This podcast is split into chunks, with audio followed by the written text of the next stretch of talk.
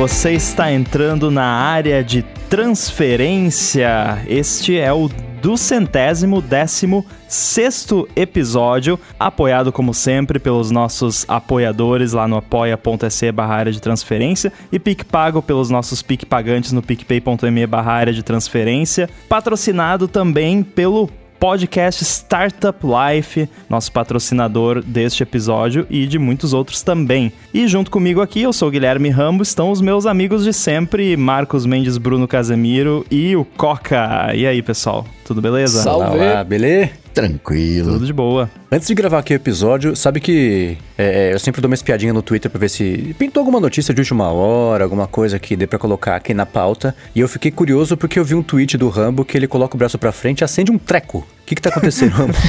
acende um treco. Virou homem de Esse ferro. Esse é o termo técnico. é. é na, bom, isso é só um dos experimentos que eu tô fazendo e eu, eu, fico muito feliz que vocês têm curiosidade, porque aí eu tenho a oportunidade de fazer um jabá aqui sem me sentir culpado. É, eu tô produzindo um módulo para um curso do meu irmão. Meu irmão, para quem não conhece, é o Wagner Rambo, do WR Kits. Ele tem um canal de engenharia eletrônica bem conhecido no, no YouTube Brasil.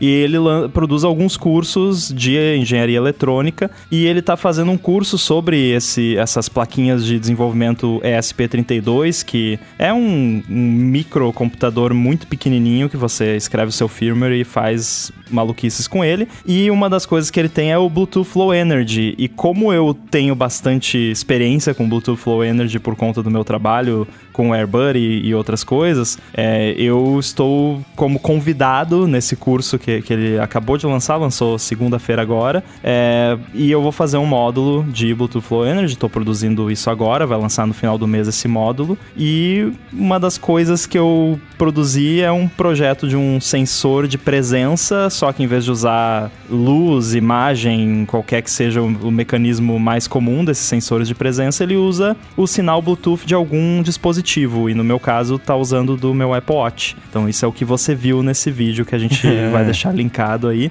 A ideia final é isso controlar alguma paradinha HomeKit, um If This Then That da vida, alguma coisa assim. Mas por enquanto é só um, um LEDzinho ali. É, eu, curti, eu imaginei, por exemplo, se o sensor de presença já é o próprio dispositivo, daria para colocar na, na sua casa nova, por exemplo, luz do banheiro. Entrando no banheiro com o Apple Watch, pronto, acende a luz do banheiro, sai do banheiro, pronto, apaga. Dá pra é, fazer exatamente. alguma coisa desse tipo? É uma boa, né? Sim, a, a ideia é justamente essa, é você substituir um sensor de movimento tradicional com um sensor baseado no device, que é algo que eu acho que a Apple vai acabar fazendo eventualmente. Eu já acho que até já comentei aqui que era o meu sonho pro chip 1, né? Porque uhum. dá para fazer com Bluetooth como eu tô fazendo, só que não é tão preciso, né? Você vai ter um, um pouco mais de falsos positivos ou até falsos negativos, mas com o chip 1 ficaria perfeito. Então, torço para que a Apple se inspire aí no meu trabalho, quem sabe. Né?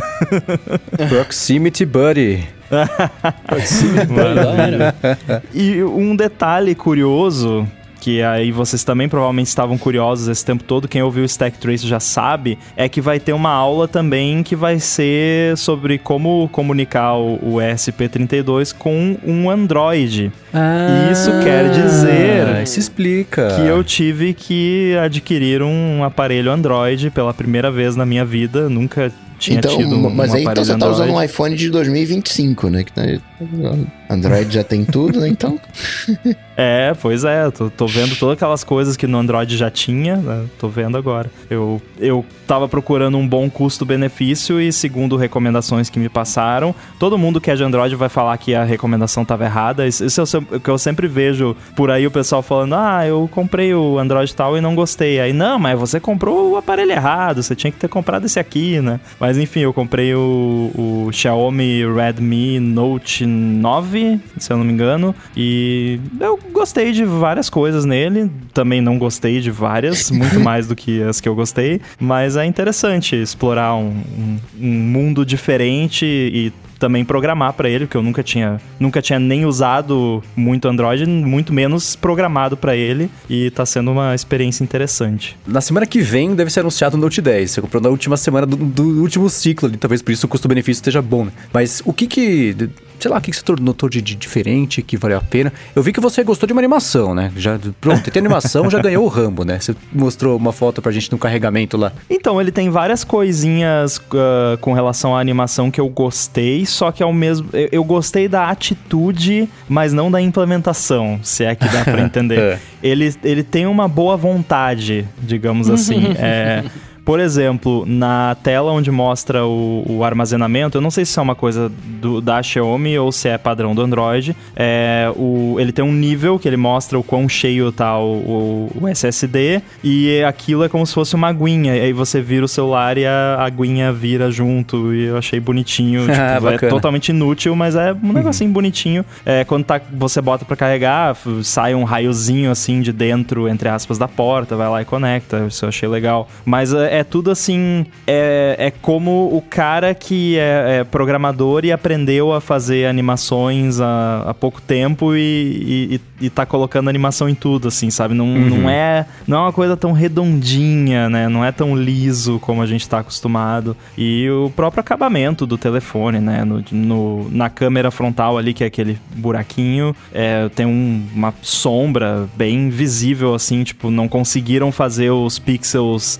rodearem aquilo direito. O corner radius, que nós podemos falar por minutos sobre ele aqui, é, não, não é um corner radius legal. É, parece aquele, aquele quadrado com cantos arredondados que você esticou no Photoshop um pouquinho, assim, uhum. assim, sabe? Não, não é legal. É, mas também é meio injusto, né? Porque se você for comparar o preço, acho que esse aqui no Brasil é tipo R$ 1.300 e o iPhone é bem mais do que isso, ah, né? É. Então também não dá para esperar o, o mesmo acabamento. Eu diria que pelo preço que ele custa, é um excelente aparelho. Uhum. É, você falou da animação da bateria. Eu lembro daquele. A gente até falou dele aqui, aquele Xiaomi Mi Mix Alpha. Lembra Nossa. que era um telefone que era. a Xiaomi gosta de trava-língua. Que era aquele telefone que era quase inteiro de tela, 360, assim. Uhum. Uhum. A tela envelopava ele inteiro, ficava só o filete de, de, da câmera, um filetinho pra. Não dá pra fazer a tela inteira, né? Mas eu lembro de que no conceito, pelo menos, ele foi cancelado, né? Não virou um telefone de verdade. Quer dizer, até teve review, review não, teve hands-on, coisa assim, mas não foi lançado. O ruim dos tempos mas... atuais é que você, fa você falou que ele foi cancelado, eu pensei que as pessoas xingaram ele na internet. Acharam os tweets meio velhos dele. É, não, aí eu lembro que tinha uma animação de que você colocava ele para carregar e aí a tela inteira dele virava bateria como se o telefone fosse uma bateria grandona mesmo, assim, de, de mostrava o carregamento, o verdinho é ali. Legal. Eu acho que tinha um comportamento meio líquido também. Sim, eu lembro disso. Essa, essa pegadinha, né? Pena que, que o telefone não, não rolou, né? É, pois é. Muito bem, Rambo com Android, quem diria, hein? É, qualquer novidade eu conto para vocês aqui. Se eu, se eu tá. desistir do iOS, eu aviso, pode deixar. Android, Raspberry Pi. A sedução aí, ó. A sedução.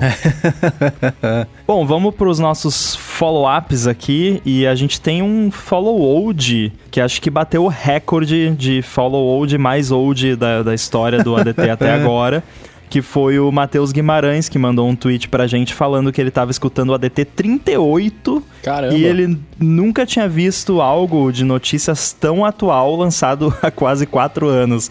O Bitcoin é uma incerteza, o Note no iPhone irrita. E ele também comentou que é muito bom maratonar os ADTs antigos. Pois é, né? Ou isso, a tecnologia não mudou muito nos últimos, o quê? Quatro anos, é que eu queria falar é. Tem um pouco disso, né? Porque hoje se lê sobre como o Bitcoin não é eficiente e a incerteza toda sobre ele. Eu acho que hoje é mais incerteza sobre a eficiência dele do que se vai pegar ou não, né? Negócio que já passou de 50 mil. Tudo bem que sobe, um dia tá 50 mil, depois cai para 44, depois 52, mas o valor, de, de, de, o valor dele já, já mostra que rolou de certa forma, né? Verdade. Agora, falando desse né, Bitcoin, né? Que Claro, né, as coisas evoluem e, o Bitcoin foi, foi a primeira, né, tem coisa a melhorar. Quem determina se a coisa vinga ou não é o mercado. Agora, uma coisa que eu não sei se é modinha, mas tá meio que vingando, é, são os ativos não fungíveis, né? O, o, negócio é até confuso de explicar o nome. Tem que chamar alguém de direito para explicar o, o, Porque a galera leiloou o primeiro tweet uh, lá do Jack Dorsey, né? Uhum, é. Registrou como um ativo não fungível. Pegaram também uma obra do Banksy, que foi queimada e registraram como ativo uhum. não fungível e venderam. Não, e essa obra foi tipo 300 mil dólares que custou. Essa mas, aí específica. Mas o, o, no caso do Banksy eu até entendo, porque o Banksy, ele faz a, ele já tem essa coisa de obra autodestrutiva, né? Você compra, acho que é um negócio legalzinho, aí, né, vai a leilão, aí você encosta, ela blaf, né? Desmonta toda, né? Aquela do leilão foi boa. o, e um não fungível é quase como se fosse um título de propriedade, né? É tipo um registro de imóveis. Isso. Né, que você tem, que diz que aquilo dali é seu, embora... É, é tipo, você compra um quadro com edição limitada, né? Tá lá assinado atrás, essa aqui é a cópia 1 do quadro tal que eu, fulano de tal, fiz. Mas o direito autoral continua sendo do cara que pintou, né? Continua sendo do, do fulano de tal. Então é uma coisa meio difícil de explicar, né? É... E, e, tem aquele registro, você não consegue trocar um pelo outro. Enquanto né, eu tenho um copo e eu posso. Você não tem registro de copo, eu posso trocar um copo pelo outro. Imóvel não é assim, né? Eu não posso trocar o meu, a minha casa com a casa do, do Rambo. Se a gente for fazer isso, né, tem que ir lá no registro de imóveis fazer Ó, oh, então a casa aqui passa para fulano, isso passa pra não sei o que. Então tem todo um, um blockchain. Too soon, cara. Eu acabei de fazer isso. é, exato. é, ele é um certificado de propriedade e autenticidade ao mesmo tempo. Autenticidade não, mas dizer que a, tipo do Jack Dorsey, alguém que vai comprar, ou que já comprou, que rolou o leilão, é o dono daquele tweet, seja lá o que isso significa, mas custou um milhão de dólares. E ele vai mas, doar pra instituição, essas coisas. Acho que o Jack Dorsey pode apagar o Twitter, pode apagar, pode deixar de existir o no Twitter, mas o registro tem uma plataforma né, específica para é, é, vender tweet, né? É, plausible, né? Como é que é o nome? É uma coisa assim. É, é, eu vi que ele vendeu por isso aí, mas não sabia que era específica disso. Achei que fosse de, de transferência de propriedade de ativos digitais. Mas é, eu, eu já vi, por exemplo, tem um fotógrafo que eu adoro, que eu sigo no Instagram. Ele tem um daqueles nomes compridos de astronomia, e deixa eu pegar aqui pra, pra não falar errado. Mas ele começou a, a. Ele publicou ontem, ou hoje mesmo, hoje de manhã, é, chama Cosmic Underline Background. Ele tem coisas bem bacanas. E ele falou que ele ia começar a vender as fotos que ele tira com. É TFP? Qual que é a sigla? T. E é, todo mundo sabe o que eu tô falando, esqueci. e, aí, e aí ele foi super criticado, porque isso também não tem nada de eficiência energética, desperdiça tanta energia quanto o Bitcoin. Ele começou a se defender, falou: não, isso aqui é a mesma energia que gasta um bife, então vou parar de comer bife pra vender. Começa essas brigas aqui, não acaba nunca na internet, né? Mas tem, tem essa pegada também, né? Que isso é cada vez mais importante. Tipo a Tesla ah, energia né, elétrica, vamos acabar com combustível fóssil e investir em Bitcoin, que tem justamente o mesmo problema de desperdício de energia e dinheiro e recursos, enfim. É, pra é, mim esse essa... negócio de desperdício de, de recursos é, é, muito assim, ah, eu não gosto disso aqui. Que argumento eu posso encontrar para justificar o meu desgosto por isso? Pelo menos é. foi assim que uhum. começou. Porque tem um monte de coisa no mundo que não é eficiente e, e ninguém tá falando nada. Se, se você for apontar para cada coisa que é ineficiente, você não faz mais nada na vida, porque tudo vai ser ineficiente até certo ponto, né? Recarga sem fio, ó, tem que banir a recarga sem fio de celular porque desperdiça um monte de um monte de energia. Então, sei lá, não, eu não compro ainda essa história de ser ineficiente. Não que não uhum. deva ser feito mais eficiente, né? Mas, assim, não, eu acho que não. Tem muito mais de confirmation bias nisso aí do que de realmente isso ser um problema. É, que dado dá para mudar como você quiser, né? Tipo, ah, um bife custa uma, um bilhão de litros de água para chegar. É, tá, assim, custou um Big Bang. Se você for até lá no começo para falar o que, que demorou pro bife chegar aqui, dado é assim, né? É. O, a sigla é N em inglês, né? NFT. E a plataforma Isso. é Valuables. E entra lá Valuable e você vai ver que são tweets auto a, o, o, a chamada, né, o punch deles é tweets autografados pelo seu criador original. então é como se fosse um tweet autografado, né? Será que alguém quer comprar aquele meu tweet lá de 2017 do uh, iPhone 10?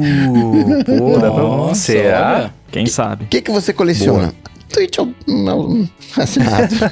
tweet, tweet autografado. Bom, ainda sobre o episódio da semana passada, eu e o Bruno falamos do Duolingo e recomendamos para todo mundo e comentamos também das frases engraçadas, esquisitas que tem lá na plataforma. E o Igor Couto comentou que por mais que as pessoas estranhem as frases esquisitas que eles colocam no Duolingo, elas são as que o filho dele mais se lembra, ajuda a memorização, ah, criando frases ridículas. E que ele não acha o melhor método, mas que tem ajudado por lá. E, assim, eu não tenho opinião formada sobre o método, o que eu posso dizer é que funciona comigo também, porque torna a coisa mais memorável, né? Tanto é que o pessoal costuma recomendar quando você quer memorizar alguma coisa, cria uma historinha nonsense em torno daquela coisa, seja números, seja o que quer que seja, que fica mais fácil de você lembrar. E é meio que assim, né? As frases meio nonsense acabam fazendo você decorar melhor. Ou seja, a gente só lembra do que não presta, né?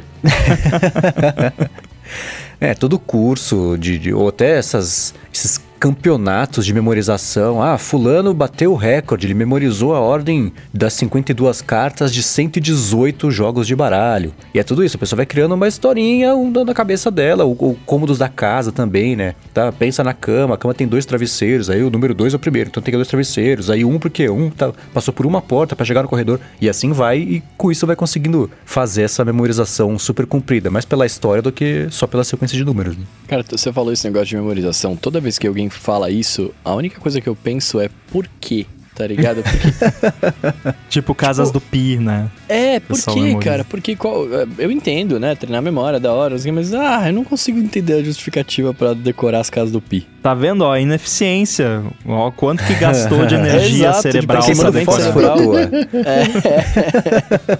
É. é, o Duolingo... É, é, louco como existem vários métodos diferentes, especialmente para ensinar idioma, né? Eu lembro que um amigo meu me prestou uma vez um curso de alemão que era... era tem, tem de vários idiomas, chama Pimsleur. E eu lembro que esse curso se vendia como: ah, os agentes da CIA fazem esse curso para memorizar rápido e falar como se eles fossem nativos.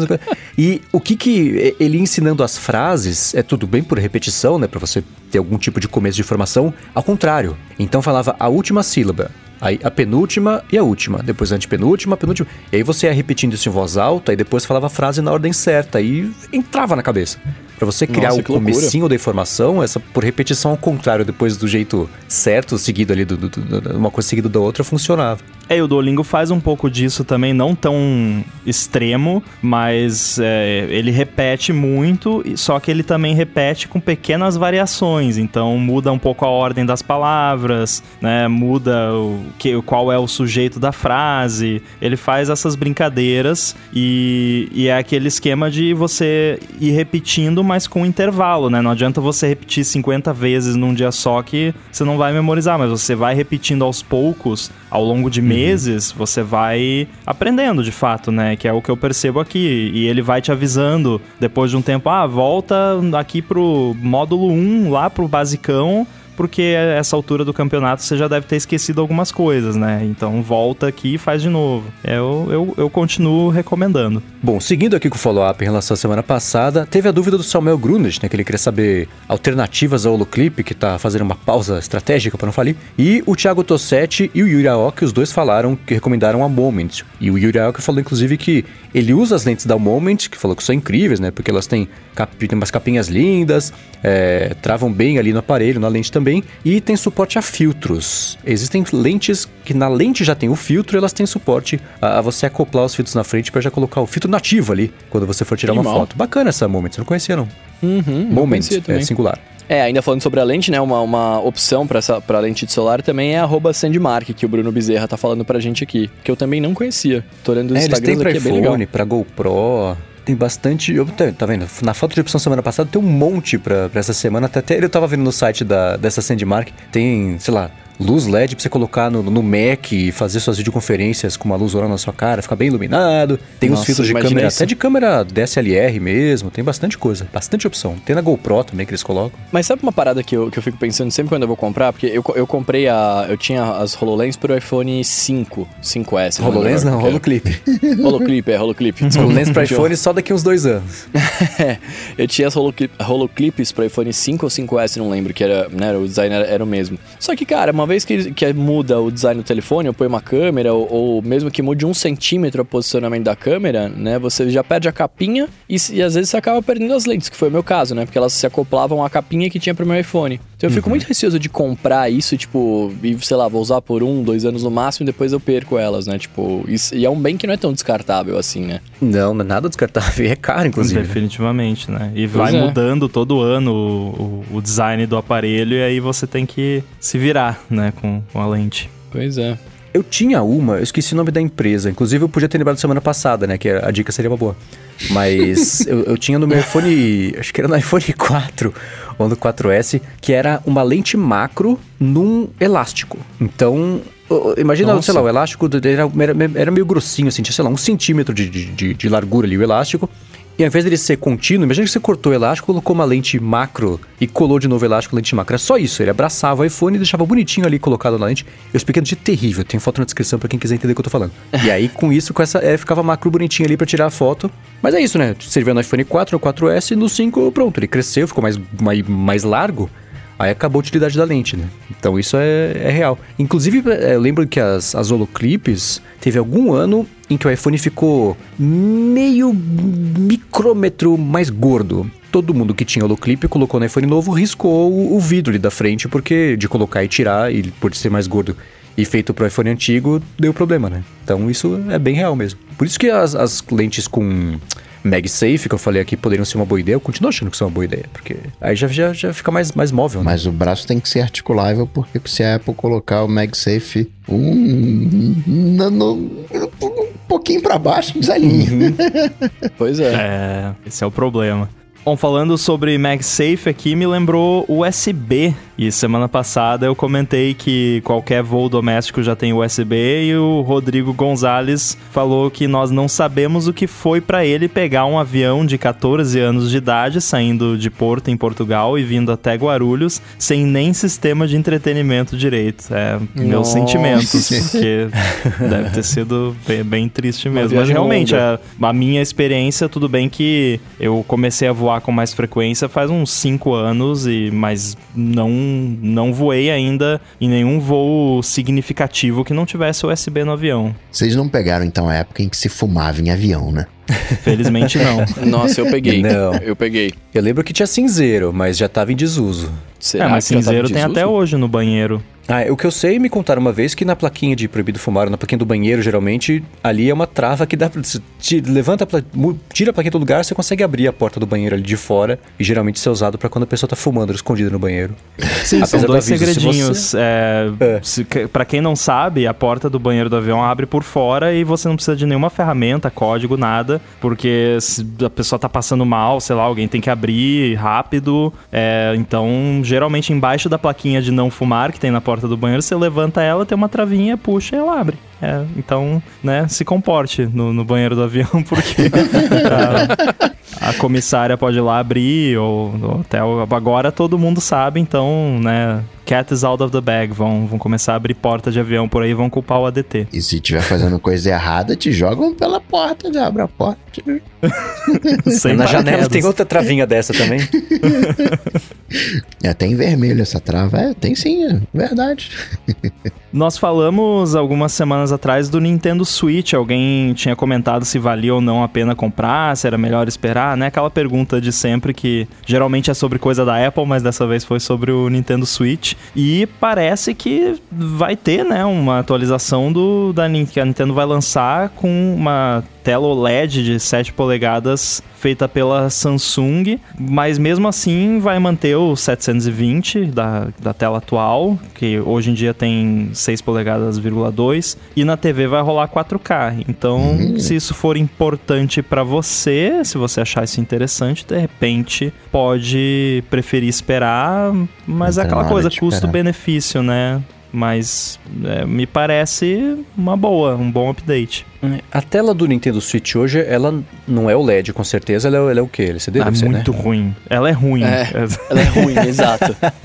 Porque aí sim eu já vejo um pouco mais de vantagem em esperar, né? Porque eu lembro que. Acho que foi a Bloomberg que falou que a Samsung no meio desse ano vai começar a fornecer as, as telas para Nintendo e ela lança a tempo do Natal. Então é um prazo meio comprido para esperar. Se você quiser muito comprar um Switch, se bem que esperou até agora, dá pra esperar um pouquinho a mais. Né? Mas, especialmente é só, no, é no na Natal, saída 4K pra TV, ah, é até o final do ano o lançamento. Deve ser perto do Natal, né? Vai lançar um negócio desse que, que geralmente já é um. vira presente de Natal, é bom lançar. Não tão perto também pra assim, ter estoque, né? Não acontecer que nem Só até que é agora aquela tá coisa. PS5, Xbox. A gente comentou quando a gente falou originalmente. Se você tá você resolve esperar, vai que isso, isso lança, sei lá, dia 15 de novembro. Aí vai lá os bots, tudo, compra todo o estoque. É. Aí só vai ter estoque aqui no Brasil pra você, hoje importador, em junho de 2022. Então, assim, Uhum. se você quer mesmo um Switch, compra. Não fique esperando, porque esse negócio de esperar, ainda mais pra console, ainda mais em 2021, eu acho que pode ser uma bela furada. Eu pensei que fosse pra agora, meio do ano, esse Switch. É, o que, a não ser que eu tenha lido errado, meio do ano era o fornecimento das telas, e aí eles iam lançar mais pro final do ano. Hum. É, eu fico. é, Uma coisa dessa já me deixa um pouco mais, com mais vontade ainda de ter o Switch, né? Eu falei esses dias que só me faltou a coragem e abrir a carteira pra comprar, porque eu acho um videogame super bacana, os jogos super legais. Eu lembro de jogar o do meu irmão quando ele comprou. É bem divertido. Sair da 4K na TV é bacana também, mas claro que vai depender também dos jogos darem saída 4K, porque Netflix já vejo 4K na TV direto, né? Então não é uma coisa que, que vai fazer tanta diferença assim. E eu que comentava, né, que queria ver avanços da tecnologia associados ao momento que a gente está vivendo, né, resultado do Covid, a Samsung anunciou uma parceria com a Mastercard para fazer um, um cartão de crédito com Touch ID, né, com um leitor de impressão digital. Se dá para colocar um leitor de impressão digital hum, ali num cartão de crédito, dá para colocar um debaixo da tela do iPhone, não dá não? É, né? É, Mas eu aí tem que ter que- Apple Pay. Eu acho que o problema da tela é que tem que ter imagem por cima daquilo, né? Acho que isso é o que pega e tem que ter também sensor capacitivo e tudo mais. Não é só um leitor de, de impressão, porque o leitor que fica no, no botão home, por exemplo, ele é pequenininho, fininho, e caberia num cartão de crédito, teoricamente, né? Só que é, o problema é a questão da tela, mas a gente já viu aí que, que vai rolar. Tá rolando já em outros, né? No Android já tem, então... No iPhone a pouco- 2025 já tem. Isso do É, cartão de crédito é é. Porque o cartão de crédito, na verdade, ele é um computador, né? Eu- eu- aquele Uhum. chipzinho ali, eu tenho um código ali dentro, que quando ele é imantado, né? O mesmo esquema do, do recarga T. Quando você aproxima né, ali de magnetismo, ele se é, alimenta, né? E tem um É, processamento. isso é o NFC, né? O, o chip, ele é mai- ainda mais, porque o chip, ele conecta mesmo na máquina, né? Isso, isso. Mas o, o NFC também, só pela proximidade, ele tá ali dormindo, né, morto, e né, você dá uma, uma beliscadinha nele ali, ele vira um computador. É incrível. Tem antenas por dentro, você descola um negócio, tem todo, né? Você abre o, o cartão, é uma peça de, de computador. Realmente. Eu achei essa solução muito bacana, porque... Então, mas como é que vai funcionar essa solução? Porque eu, eu fiquei confuso. Você, ele tem um leitor de, de digital e aí você vai colocar ele próximo e segurar com o dedo pra não pôr a senha, é isso? A digital já é senha, não precisa de senha. É, não, então. Aí você vai, pôr, você vai aproximar e a digital vai servir pra você não precisar pôr a senha, é isso? Isso, é, e aí você não tem que encostar na máquina nojenta nem se o valor passar de 100 reais, por exemplo, que é, é o limite aqui pra você ter que colocar ou não o, o PIN, né? Então, eu achei essa é justamente um- um- um- a solução, um exemplo perfeito de evolução da tecnologia motivada pelo, pelo Covid, por, enfim, saúde em geral, né? Achei muito bacana. Pena que, ah, é, é, é bom cara de experimental e que, ah, vamos lançar só na Coreia do Sul até o final do ano e só para clientes empresariais. Depois a gente vai abrir para pessoas finais. Então, ver a luz do dia, isso vai demorar um pouquinho, né? Especialmente aqui no Brasil. Ou em outros países, porque a gente sabe que essas coisas costumam ficar meio por lá. Até para ela conseguir fazer a tecnologia direito, dar, todos os cartões darem certo, não dá problema, testar. Mas eu achei isso muito bacana. Uma ideia. É o jeito, eu acho que perfeito para você fazer esse tipo de coisa, porque o próprio Apple Pay hoje, pelo menos pra, né, agora que eu usei três vezes, é, eu vejo que o Face ID com máscara não é exatamente é, é, é, o jeito mais confortável de usar. Eu tenho usado mais o NFC do próprio cartão, que eu só chego ali pertinho, já, já passou, do que o Apple Pay, porque tem que tirar a máscara ou colocar a senha e demora mais. Eu uso do relógio. É, então, eu, nunca- não parei pra cadastrar ainda. Eu tento ativar o Apple Pay pelo relógio e ele fala assim: cadastre um cartão. Eu falei, "Isso eu já cadastrei, mas mora se vai achar e beleza, velho. Não perguntei fazendo isso. O que me irrita no Apple Pay é a questão da verificação do cartão, que é totalmente aleatória. Às vezes você tem que verificar e às vezes não, e cada vez que você tem que verificar é de um jeito diferente. Mas como e verificar? até quando você cadastra o cartão no Apple Pay, ele não fica pronto para você usar na hora. Tem um lance lá, ah, tem que verificar com o banco. Operador, Aí, ah, assim. abre o aplicativo, né? Só que cada vez que eu cadastro, porque quando você reseta o iPhone, pega iPhone novo e tal, você tem que cadastrar de novo. Cada vez que eu cadastro é de um jeito diferente. Às vezes não precisa verificar, já fica pronto na hora. Às vezes ele manda ligar para um telefone. Às vezes ele fala que vai verificar e aí daqui a pouco vem um SMS falando que o seu cartão está no Apple Pay. Às vezes tem que abrir o app, às vezes tem que abrir o outro app, enfim. É uma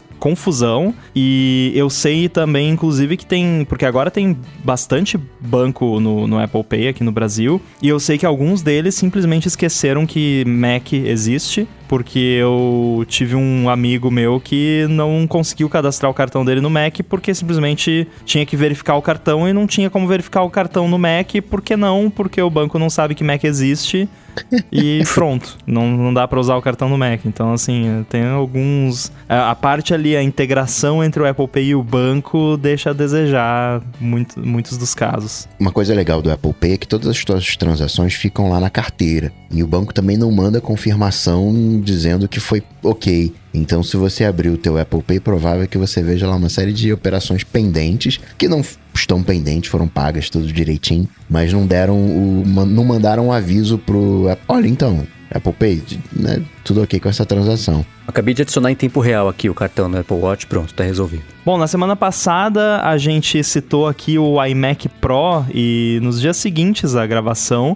a Apple descontinuou o iMac Pro. Olha só que legal.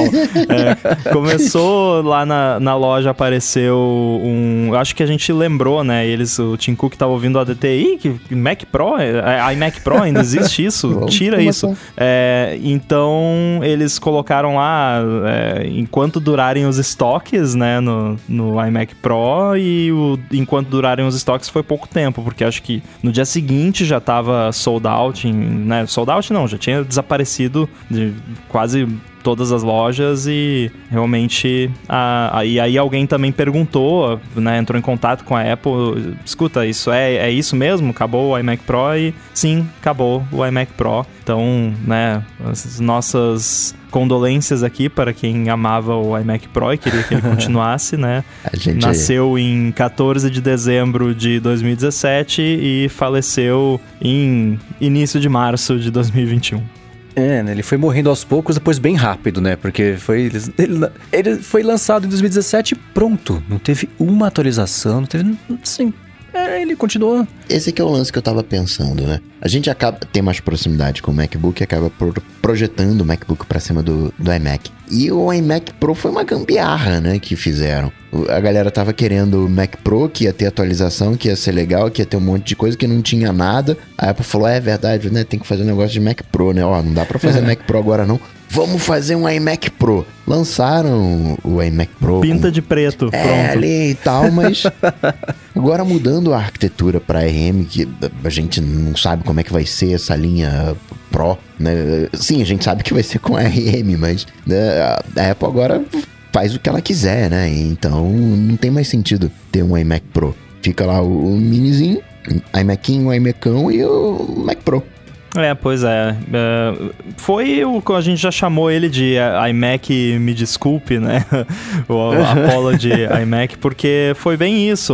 A galera tava chiando que a Apple não tinha um computador para profissionais por causa do lance do Mac Pro lixeirinha lá, que, ah, é, né, ficamos num- numa thermal corner, não conseguimos atualizar ele, vamos criar um novo, mas vai demorar uns dois anos. Então toma isso aqui, ó, desculpa, toma, pega esse iMac preto aqui. E aí o pessoal gostou, foi teve, teve um grande sucesso o iMac Pro. Todo mundo que, pelo menos a enorme maioria do pessoal que tinha ele gostava, gosta até hoje bastante. Muitos desenvolvedores uh, de iOS têm o iMac Pro e usam no dia a dia. Então foi uma máquina boa e cumpriu o seu papel, mas não tem mais sentido, né? Provavelmente vai fazer menos sentido ainda quando lançarem os novos iMacs com chip da Apple. Então tá- O- tava na hora mesmo. O Magic Mouse pretinho também morre?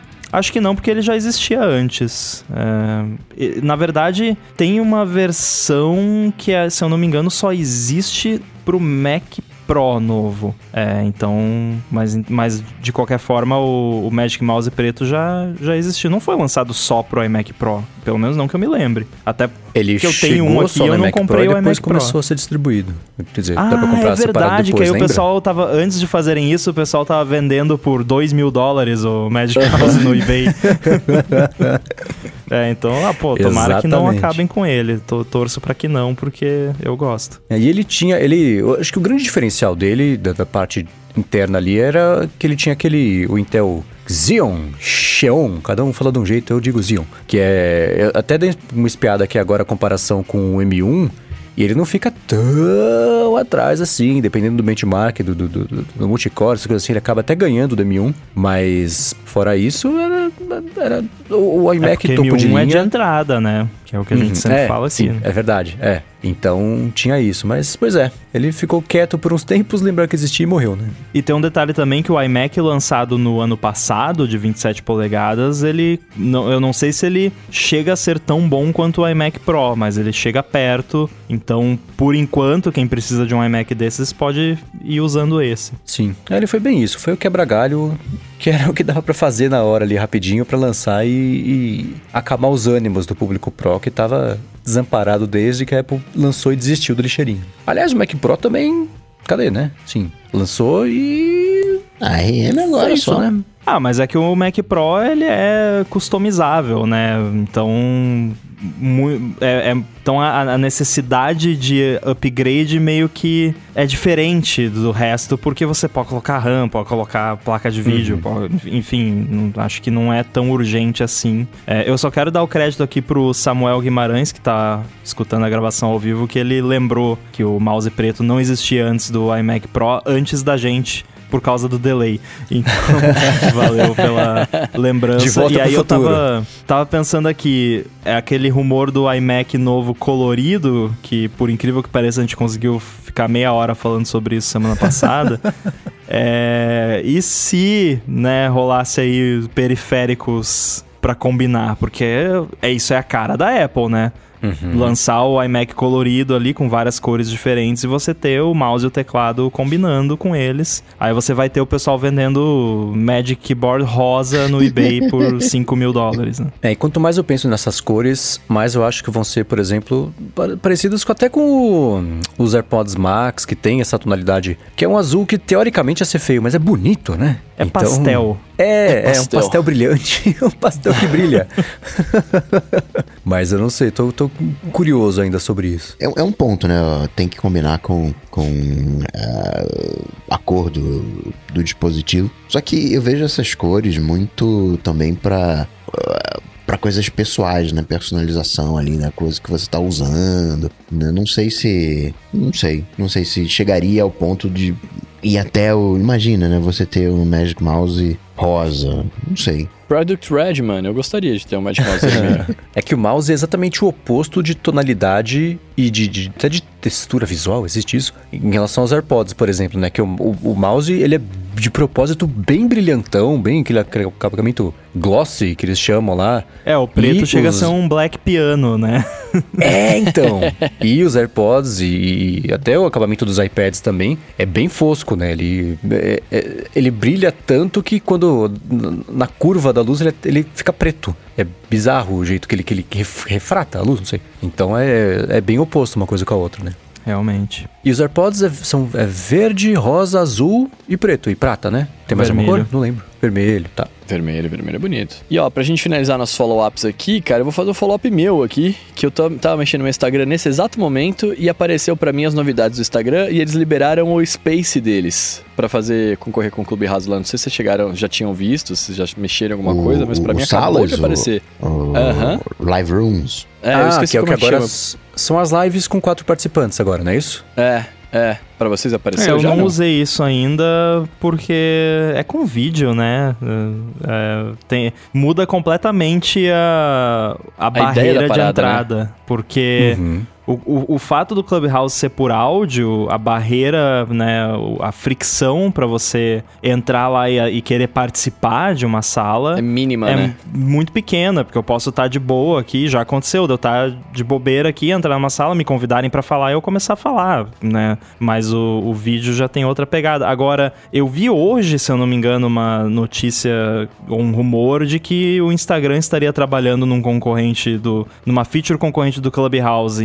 Então acho que esse Rooms do Instagram. É porque agora Ai. tudo que lançar aqui tiver como comparar com o Clubhouse de algum Vai jeito, as pessoas vão falar que é cópia do Clubhouse. Mas uhum. eu acho que talvez esse Rooms já era uma parada que eles já estavam planejando fazer. E, e agora eles devem estar de fato trabalhando. Agora, o Instagram lançar um recurso desses que seja só de áudio, aí é uma sacanagem sem tamanho, porque não tem nada a ver com o Instagram, não. né? Que o Instagram é tudo, tem tudo a ver com visual, com foto e vídeo. E aí eles lançarem um recurso só de áudio, vai ser cópia descarada mesmo. Mas a maneira que eles estão bolando para fazer isso foi interessante para disfarçar um pouco mais, é que seria por DM. Então você teria as DMs e você não consegue na DM criar um grupo de pessoas e naquele grupo de pessoas que você cria via DM, você inicia a voz. É, mesmo assim é um. É, né? Porque esse negócio, ó, live rooms, não, vocês tinham lives com duas pessoas, agora são quatro. Para de inventar um nome novo pro negócio que isso não é, na, não é novidade isso. Vocês trocaram um número, né? Tudo live igual, de quatro, né? não é live rooms. e esse foi um desenvolvedor que é o Alessandro Paluz. Ele descobriu, fuçou no código lá e ativou as. as falou: ó, parece que, que é isso, é sala de áudio pro Instagram. Porque todo mundo que falou sobre esse negócio dos live rooms falou exatamente isso que o Rambo comentou. Ah, agora são quatro pessoas, mas Instagram é vídeos, tem que estar tá vestido para fazer a live, sabe? No Clubhouse, tem que estar tá tem que estar tá pelo menos sentado, né? É, tem que ter uma preocupação ali com a estética, o pessoal, sei lá, põe maquiagem, não sei. Tem, tem uma, é diferente de você não, só ligar o microfone e falar. Ring light. É, e fora é. o, saco, né? De você ficar segurando o iPhone ou apoiar em um lugar para você conseguir ver, você não consegue ler o comentário porque naquela telinha tá muito pequeno, tipo... Sim, sim. Ah, eu acho horrível live de celular. É. E eu tava vendo o, o hoje o, a equipe do Twitter Spaces fez um Twitter Space, não sei se chama assim, mas enfim, uma, uma transmissão lá, uma live, e, e falando sobre o que eles estão pensando justamente para comentário. Eles estão tentando achar um jeito de fazer comentário ficar decente na interface que já é bem confusa, não é confusa, né? É uma interface cheia, né? Que mostra os participantes todos, tem a ondinha de áudio ali, você consegue ver quem tá falando, quem não tá, quem explica, quem não é. Tudo isso é uma, um card, na verdade, que você minimiza para conseguir é, usar o Twitter se você quiser. E junto disso tudo, querem colocar texto também. Não sabem se vai ser uma coisa que os textos acontecem só lá na sala e aí não é publicado no Twitter, ou se é uma coisa que são tweets que aparecem lá, como é que vai ser, se vai ser tipo o Periscope. Eu acho, assim, uma coisa não, não é, é conflita com a outra, né? Vocês já viram qualquer tipo de transmissão ao vivo que tenha comentário não sair do controle se tiver mais de seis pessoas, fica uma falação, dos aqueles comentários tudo passando, ADT. correndo. É que as pessoas são educadas aqui na live da DT, é diferente. É um público seleto. É, mas você pega essas transmissões, sei lá, transmissão do, do lançamento do foguete da Tesla. É uma zona. Mas é para isso mesmo, é para ter essa zona, para a galera interagir. O que eu vejo que o Twitter tá fazendo, no caso específico do Twitter, é que ele tá querendo se lançar como uma plataforma de apoio, né? Ele já sacou que não vai crescer muito mais além do que eh, é hoje, se tivesse que estourar já tinha estourado, ainda mantém a sua relevância, mas ele tá tentando ser uma espécie de Patreon pra galera que cria conteúdo, e aí com isso consegue arrastar todo mundo, né? Ah, tô aqui fazendo minha plataforma aqui no, no Twitter. Arrasta, leva todo, toda essa galera junto, né? Tomara que dê certo. Tomara, claro que tô torcendo para isso. Eu só acho que a parte do texto é, é áudio. O texto é o Twitter, áudio é o Twitter Spaces, né? Porque, sei lá. No máximo, alguém, as pessoas mandarem perguntas, por exemplo, aí quem tá hosteando a, a sala escolhe a pergunta para aparecer ali e depois chamar a pessoa para falar, não sei, mas só é, o chat. Um jeito que... que eu penso que não ficaria muito muito contrário ao que é o Twitter seria você poder twittar e colocar um, uma tag de um space que tá rolando naquele momento. E aí esse tweet aparece lá no Space. Dentro dessa tag. É, tanto para quem. E, e, com todos os filtros, né? Tipo, uhum. se você tem os filtros lá de qualidade, só vai aparecer quem você tá seguindo. A mesma coisa para quem tá hosteando lá, só aparece o que for relevante, mais relevante para eles. Tudo, tudo seguindo os filtros que já existem no Twitter Twitter para manter a coisa sana, né? Porque senão realmente vira, vira uma zona que, por mais que seja isso que as pessoas querem, que, que pelo menos né, é, é a intenção, mas para manter um senso de organização, eu acho que um é. sistema de comentário desse pode até ser mais produtivo do que um sistema de comentário tradicional. É, até porque a fricção de você criar um tweet e taguear um space é maior do que você simplesmente digitar numa caixinha de texto e dar entre 50 mil vezes em uma questão de segundos. É, se tem 200 pessoas digitando e falando, ninguém tá lendo. É impossível ser produtivo é. um comentário assim. Né? Bom, depois de meio episódio de follow-up, aproximadamente, a gente vai falar aqui sobre os rumores mais recentes dos AirPods 3 e AirPods, nesse caso, é os AirPods normais, tradicionais, que todo mundo já conhece, sem qualificador, né? Os AirPods nada, para seguir a mesma linha do iPad, né? Então, os AirPods nada estariam prestes a ganhar a sua terceira geração e hoje, no dia que estamos gravando aqui, saíram uns renders que basicamente parece os AirPods Pro sem a pontinha de silicone. É, eles, ele não seria in-ear da forma como os AirPods Pro são. Ele, ele seria os AirPods como eles são hoje em dia, só que com um corpinho mais parecido com os AirPods Pro e com a caixinha um pouquinho mais também lembrando os AirPods Pro. Tá, tá boa essa descrição? Vai ter a foto, claro, aí no, Ou então, no, nas assim, notas do episódio. É como se fosse os AirPods Pro, só que você arranca a pontinha e coloca lá a pontinha dos AirPods padrão, né? Aquele pontinho, aquele finalzinho. Como é que é? é secador de cabelo. Isso, é o, o gridzinho, né? Uh, então, é isso, assim, não, não tem muito sobre o que eles teriam de novo. Eu chuto que nada, além do, do design, assim, vai mudar o design. Provavelmente vai ter uma melhor duração de bateria. É. Porque eu acho que nesse form factor eles conseguem colocar uma bateria um pouquinho maior. E como eles não vão ter cancelamento de ruído, nem nada disso, por, só por isso a bateria já tende a durar mais. É, talvez Spatial Audio, talvez porque eu acho que isso pode ser o tipo de coisa que a Apple queira ter em absolutamente todos os fones uhum, dela verdade. e não um diferencial dos mais caros. Então, assim como no começo o Alô Carangueja só tinha em, em alguns modelos de fones e aos poucos a Apple foi atualizando e até os fones da Beats agora quase todos têm.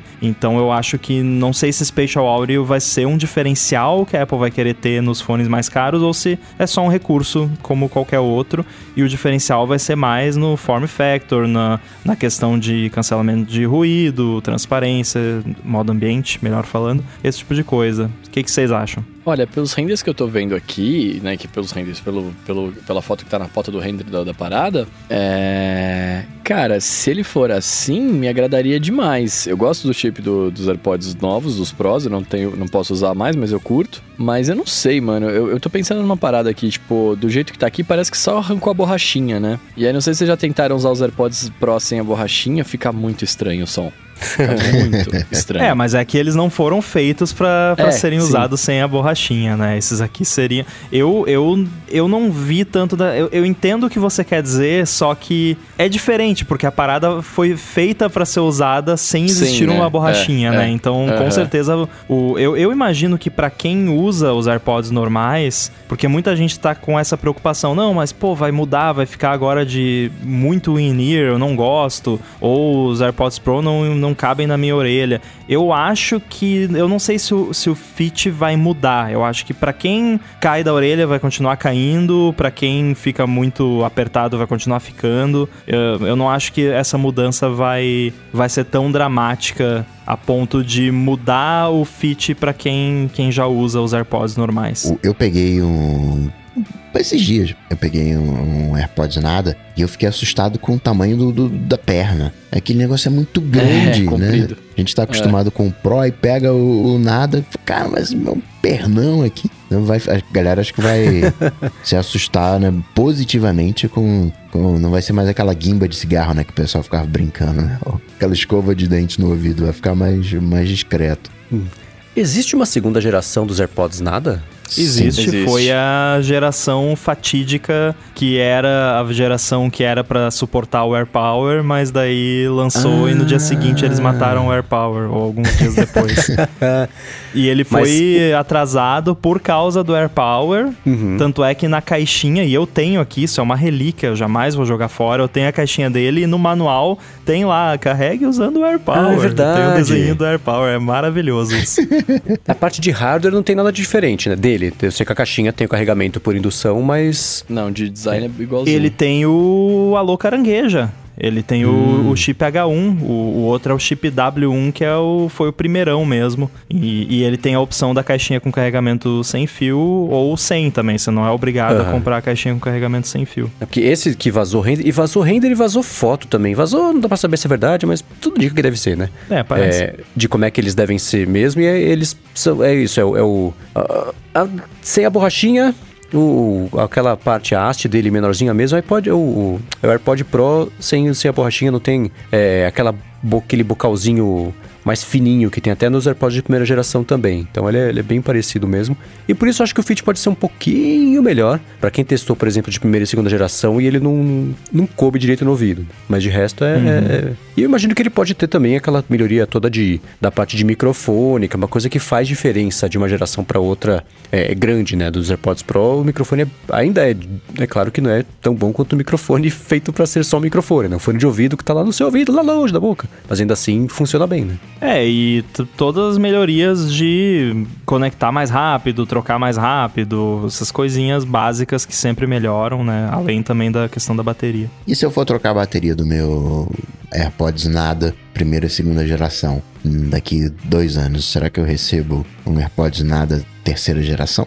Daqui uns Aí dois vai anos- depender se eles vão continuar vendendo, né? Porque a Apple de hoje em dia você nunca sabe, né? Se, se esses AirPods aí vão ser uma adição à linha ou vão substituir todos os AirPods clássicos, né? O AirPods nada clássico, que é a bituca de cigarro lá na orelha. Então, não sei. É, que tem sempre uma janela mágica entre o produto ser bastante velho e não ter estoque nem para substituição e ele ficar obsoleto, que é quando a Apple para de dar assistência oficial. Então, se você pega essa janela mágica, você leva os AirPods nesse- nessa situação. Pega os AirPods velhos, leva na Apple e fala: Ah, puxa, não dá para arrumar aqui, mas como não tem mais, tô novo. Vai para casa. Então, isso pode acontecer, mas tem que dar muita sorte só daqui a um tempo, né? É, eu sempre vejo essas histórias e nunca aconteceu comigo de, de eu levar uma parada na Apple e ganhar um, um negócio novo de uma geração posterior. Queria. É, só o que aconteceu comigo foi que quebrou a tela, eu levei lá na loja da Apple, foi até lá fora, isso, e aí, é, na hora de buscar, eu falei, então, a gente foi tentar consertar a tela, deu um problema aqui, toma um iPhone novo, vai pra casa. Que ruim, né? Agora, a pergunta é, quando? É, pois é. Tá rolando uma especulação aí sobre evento em março, né? Porque março é um dos meses nos quais a Apple costuma, às vezes, fazer evento quase todos os anos. E, de novo, agora com os eventos todos virtuais, é mais fácil, né? Ela pode a- até. Filmar acho que ano né? passado a gente comentou que a Apple continuou tratando os eventos como se eles fossem presenciais, porque mandava convite com no mínimo uma semana de antecedência, toda aquela cerimônia. Mas amanhã pode aparecer um vídeo no YouTube da Apple do evento, sem não É. precisam avisar ninguém se eles não quiserem. E seria inclusive uma estratégia interessante, né? Pegar todo mundo de surpresa, algo que a Apple gosta de fazer. Então, não sei, né? Quem sabe vai saber o que pode acontecer. Agora o, o YouTube tem aquela feature de Premiere lá, né? Que você lança um vídeo no seu canal, só que a primeira vez ele é ao vivo pra todo mundo ao mesmo tempo, só que ele é gravado. Expliquei perfeitamente. É, então, sei lá, a Apple podia fazer isso do- do nada, assim, imagina. Galera, ia loucura, né? Se a Apple fizesse isso. Eu, eu ia achar muito maneiro. Eu ia achar irado É, também. Pra quem cobre Apple ia ser meio chato, né? Porque, tipo, tá de sopetão assim. E, e não ia ter bola de cristal. É, pois é, isso ia ser triste. Mas tem uma chance de não ter bola de cristal, né? Porque se a maldição da quinta-feira dessa semana for a Apple mandar um convite... Ela anuncia pra evento. terça da semana que vem o evento. Exatamente. O rumor inicial é que ia ser na terça, dia.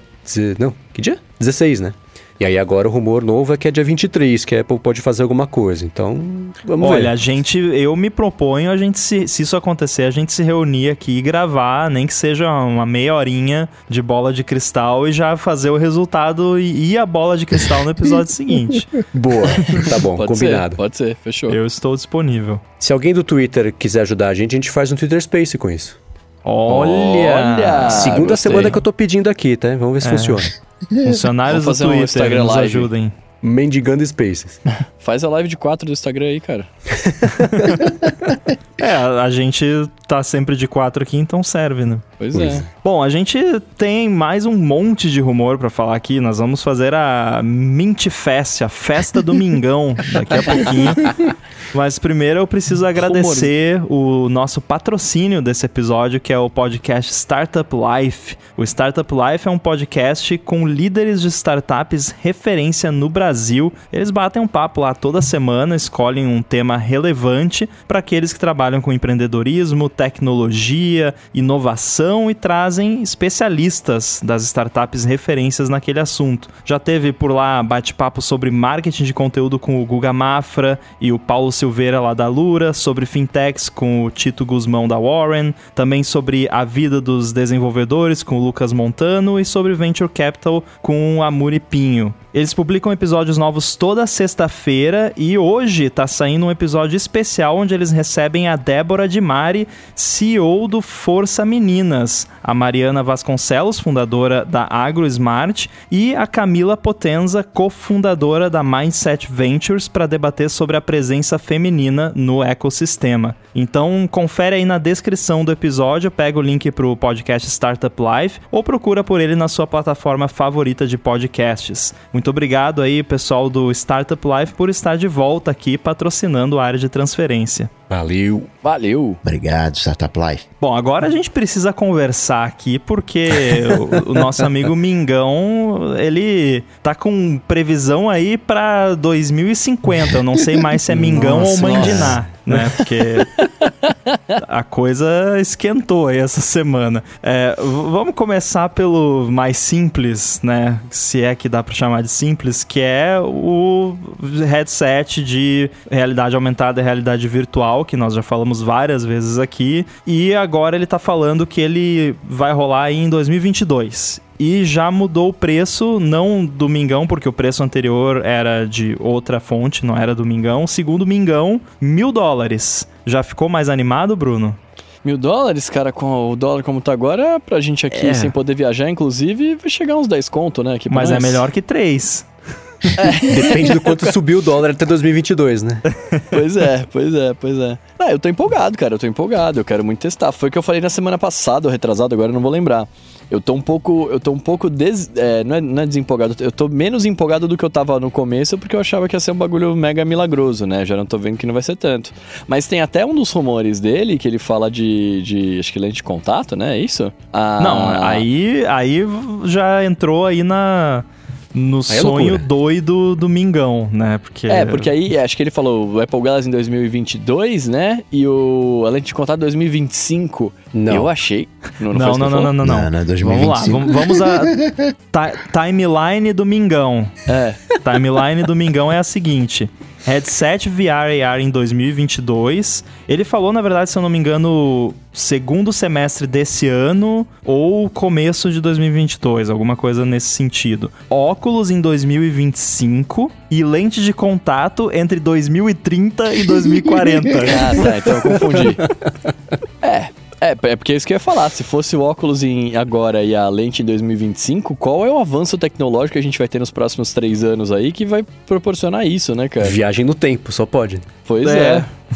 Pois é. Então, assim, mas voltando ao presente, ao futuro próximo, presente não tão distante, é o headset que pode sair final, de- da- enfim, ser anunciado talvez no final desse ano para lançar ano que vem é, por mil dólares, teria 15 módulos de câmera e seis desses módulos seriam usados para biometria. Eu achei isso bem interessante, porque quer dizer que eles estariam desenvolvendo talvez um, um ID, né? Em vez de ser um, um, um Face ID, provavelmente ele não ia escanear a sua cara inteira, ele ia escanear In a área ao face redor. ID. É, alguma coisa assim. Ou de pra íris, né? Já que, tá ali, o- já que tá ali no, no, É de no- íris, no- é. no- no- direto no olho. De íris, né? Não pode ser de orelha, né? Encosta ali na orelha aqui pra É. pavilhão auricular. Não, tá encostado na- ali na- no olho é íris. Eu vi dessa maneira. Ah, mas eu acho que podia ser o Orelha ID. Seria legal. Podia ser um, um ID de temperatura, já pensou? Ele mede Se essa bem temperatura que- corporal ali. Se for íris, precisa de seis módulos pra, pra leitura Então, mas de não íris. são seis pra mesma coisa, né? Eu imagino, com base em nada, e na minha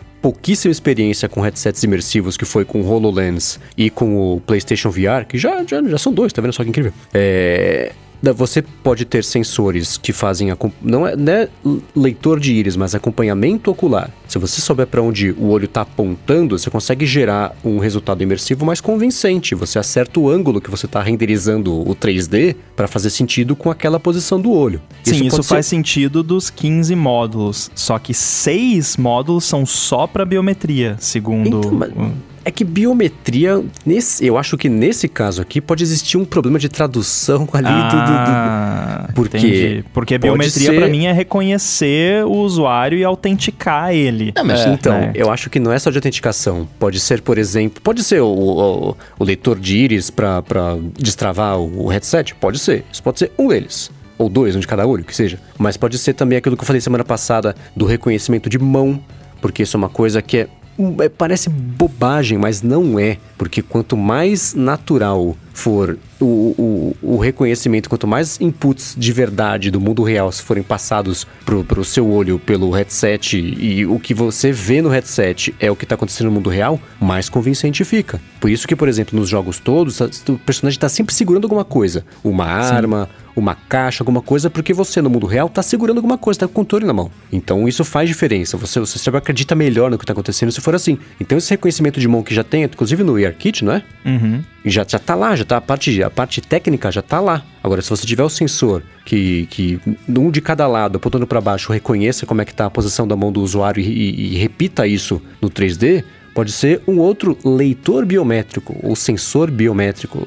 Ou sensor de, de reconhecimento, né? não de, de validação. Então, acho que esse negócio do- dos, seis, dos seis módulos biométricos vão além de validação e vão para reconhecimento, do- do- do- faz a medição do, do bio, do usuário, biometria. É que se você for você for ver o significado da palavra por si só, realmente é você medir o corpo da pessoa, né? Aham. Biometria.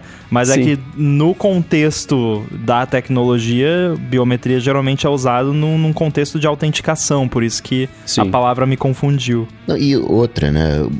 Querendo forçar uma barra para ser 6 de biometria, são dois olhos, então você já pelo menos precisa de dois, um para cada olho. De- depende para onde você tá olhando. Se você tá olhando para a esquerda, né, aí pega o, o da esquerda. Tá olhando para o centro, pega o do centro. Tá olhando para a direita, né, tem o da direita. Se você tá olhando ali eh, 45 graus, pega né, dois sensores. De repente tem três sensores para cada olho. É, agora, a timeline, voltando pra ela aqui. Se isso é pra ser lançado, digamos que seja no primeiro semestre de 2022, vai ter que ter algum anúncio esse ano. Porque Sim. senão não vai ter nada pronto, né, pra, pra isso quando for lançado. Aí a dúvida que fica é, será que, assumindo que isso fosse lançar, sei lá, março de 2022, a Apple já daria um preview e já faria um DTK da vida na WWDC em junho, ou ela deixaria pra fazer isso mais pro final do ano? Eu acho. Essa história do Domingão não invalida a teoria de que esse ano pode sair o DTK que custaria 3 mil dólares. Inclusive, acho que ficava até mais provável uma coisa colada na outra pro lançamento oficial do Eu produto. acho que depois do fiasco do DTK do M1, eles vão mudar o jeito que funciona esse esquema, porque né, passaram Com o DTK, você vergonha à compra toa. três headsets, tem pra você e pra sua família. Olha que legal. Mas eu vejo e ó, imagino que é a WWDC, porque é contar a história pra desenvolvedor, mas com o mundo inteiro olhando, você conta as duas histórias uma vez só, né? E não rouba palco do, do iPhone. Especialmente porque parece, tudo indica, tudo rumor, mas parece que o iPhone desse ano não sei exatamente até onde ele vai mover montanhas, né? É, e eles poderiam lançar né, para os desenvolvedores sem abrir completamente o jogo, né? De tudo uhum. que vai ter. Poderia ser um negócio. Não, esse headset aqui para os desenvolvedores, tudo que você consegue fazer é plugar ele no Xcode e rodar o seu app nele. Você não sabe como é o sistema operacional, você não vê os apps que a gente fez é, tá aqui, se vira, né? Mais uhum. pro final do ano a gente faz outro, outra keynote, a gente conta todos os detalhes de tudo como vai funcionar. É possível fazer isso também e, e abrindo aos poucos o jogo. É, isso é, faz sentido. É que é, é, mata um pouco da surpresa, mas se você for pensar no anúncio do Apple Watch, no anúncio do, do, do próprio iPad,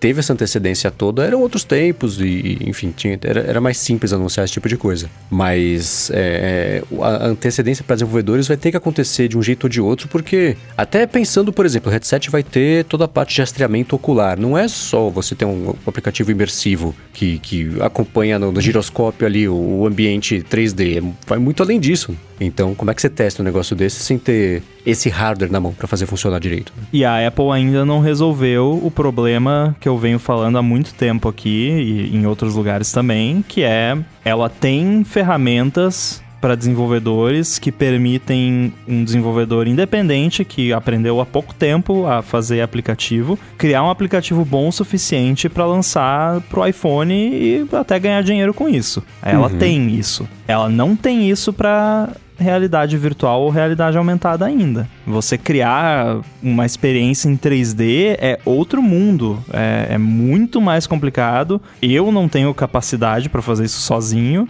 então eu tô esperando. Qual vai. A Apple vai ter que oferecer algo, se, senão vai, vai ser aquela coisa, vai ter só games de, de produtoras ou jo até produtoras filmes. independentes, é, filmes, coisas assim, mas a, não vai ter uma cena indie assim, de. Né, talvez vai ter ali o Picalque, porque o James Thompson já, já estudou bastante sobre isso, mas assim, ainda não existe uma solução da Apple para desenvolvedores que permita você ter a mesma eficiência criando experiências para VR e AR que você tem criando um aplicativo no seu iPhone. Então tá faltando ainda esse link. E vale a pena lembrar, a Microsoft anunciou lá o Mesh, o, o Holoportation, que é aquela proposta do, do, que o Facebook tinha, ainda tem, né? De fazer rede social 3D, de você interagir com as pessoas num ambiente virtual. A Microsoft está né, colocando um pezinho também nessa, nessa área. É que ela tá colocando o pezinho já tem seis anos, né? E fala, põe, põe os dois pés logo. Tinha só você. Por que, que você não se aproveitou de, de, dessa oportunidade? Mas claro que, que bom, né? Que eles seguem investindo nisso. Apesar de achar curioso que, que eles anunciam todo ano basicamente a mesma coisa, né? Porque é, é uma coisa é evolução da outra, mas parece que ela tá patinando no mesmo lugar, né? Sem, sem avançar de fato na tecnologia, porque senão já tava mais difundida, mais sendo usada, mais sendo falada. Né? Ela anunciou isso aí ninguém nem ficou sabendo. Bom, mas e beleza, é, o headset tá bacana, eu quero muito ver a, o que, que as pessoas vão falar sobre isso quando isso for anunciado, né? O, os pessimistas, né? Ah, vou ficar com cara de VR, né? Aquela coisa, enfim.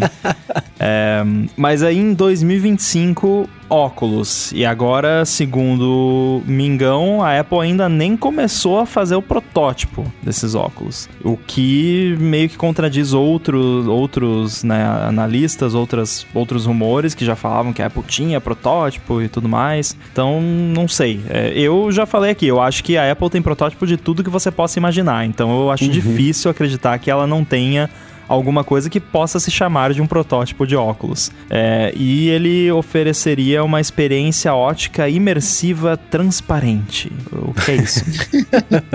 imersivo parece que não vai ser, né? Porque imersivo. Pois é. Né, teria que vedar tudo, você ter as câmeras e as câmeras capturando o mundo e jogando pro olho né? Mas. Uma experiência óptica aumentada, transparente, que seja. É, é o, o, o, lance de você ver na lente uma coisa sobreposta ao mundo real do jeito que, fique, que seja convincente, né? Se você. É o exemplo básico que todo mundo sempre dá para falar desse tipo de coisa, de realidade aumentada. Você tá com os óculos num cruzamento, você quer chegar no, no, no na café, no, no, lugar de café lá que tá na esquina. Se você olhar pro lugar de café, vai estar tá um ping ali em cima. Se você mexer o tipo olho GTA, pra lá e pra cá. Né? Isso, é, tipo GTA. Vai ficar ali. Então acho que isso é isso que ele que, que tá aí, essa tecnologia, mas que seja aplicado na lente de alguma forma, que é até agora o grande desafio e que ninguém conseguiu fazer de um jeito que não fosse ou o HoloLens, que tem um, um, um, uma tela transparente aplicada junto da lente, mas um ângulo de visão minúsculo, ou então os óculos, sei lá, os Google Glass da vida que transmitia ali num, num acessório na frente dos óculos, na verdade. Ainda faz isso, que ainda existe produto, é, é pequenininho ali também. Então, uma coisa que ocupa a expectativa no mundo ideal seria o quê? Seria que a lente inteira fosse uma tela transparente com conteúdos aplicados por cima e que acompanhasse o mundo real. Esse é o sonho. Agora, fazer isso aí e chegar em, em, 3, 4 anos é meio ousada a ideia, né? Pois é. Por isso que eu acho estranho não existir nenhum protótipo disso, porque não ter nenhum protótipo para cinco anos, só se isso for uma também mais algum problema de tradução, porque uhum. né? A gente tá falando que eu falei cinco anos, mas na verdade são quatro anos, né? É. Então uh, me parece um meio apertado. Não, é, se juntar dois iPhones e colocar na cabeça, pronto, é o protótipo dos óculos também, né? Dá pra chamar é. qualquer coisa de protótipo. Né?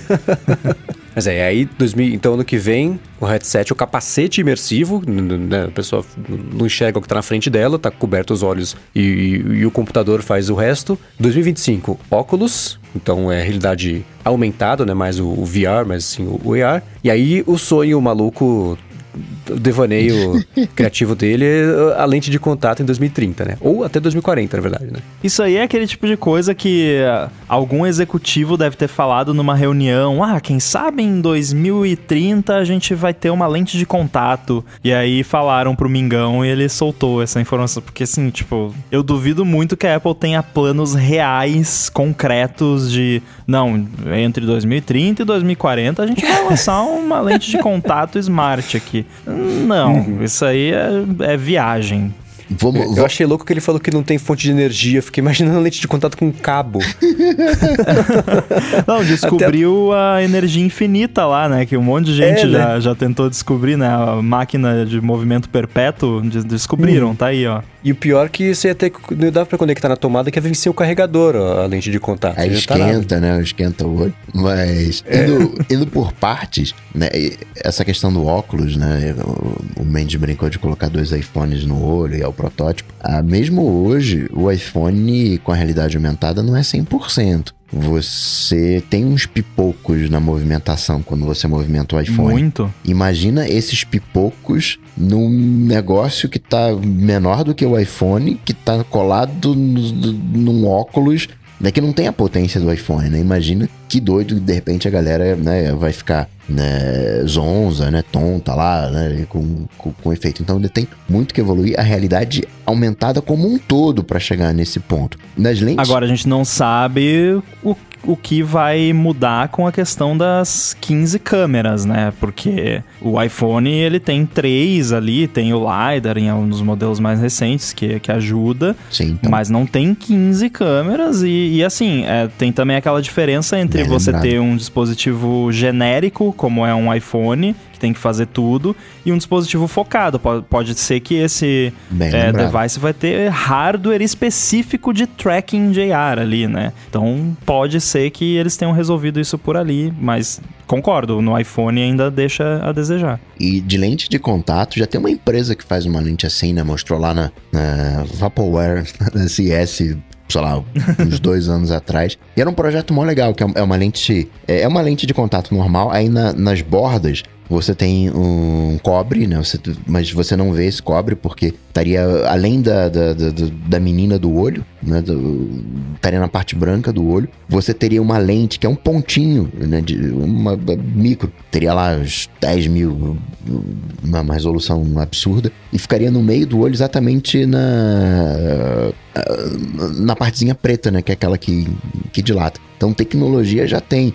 Talvez até o, o, o, Mingão nem tenha falado propriamente, porque eu vi alguém falar sobre isso, mas como uma projeção natural do futuro, né? Eu tenho um capacete, aí depois vem um óculos, né? O, o próximo passo é, é uma lente. Só que aí ele não conta com a astúcia do seu Elon Musk, que pode vir aí com um esquema de, de, de, de, de três cutucados ali atrás da orelha e com isso consegue gerar uma imagem. Né? Joga ali um, um, mais ondinhas ali, passa pelo osso e vibra no cérebro e consegue gerar uma imagem com, com, com alguma coisa assim, sem ter que fazer uma, um implante cerebral, né? Sem ter que espetar nada no cérebro. Eu acho isso muito mais plausível do que uma lente de contato virar uma realidade no dia a dia das pessoas, porque todo mundo que usa lente de contato sabe que isso é um saco, né? Imagina, pouca gente usa lente de contato porque, nossa, que maneiro, vou usar lente. Não, é porque a pessoa precisa e ela prefere usar lente de contato, mas você us usar isso como um dispositivo, aí todo dia você vai ter que ir lá colocar o negócio, tem que ter todo aquele cuidado, é, aumenta o risco de arranhão na córnea. Eu já arranhei a minha córnea, não queiram fazer isso, não é divertido. Ai, então, assim, é, não, não é legal, não façam.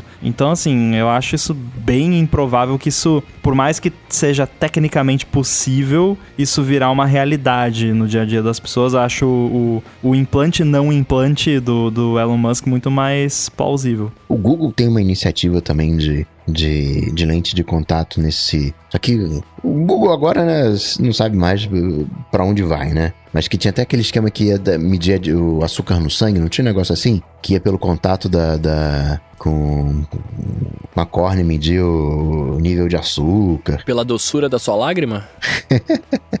lágrimas de crocodilo. Tava tentando pensar em alguma piada com lágrimas de crocodilo e tecnologia, mas não, não veio nada. Mas eu quero saber, porque a gente ficou falando esse tempo todo aqui e a pessoa que mais se interessa pelo assunto ficou quieta, só escutando, só espreitando. Bruno, que você acha da.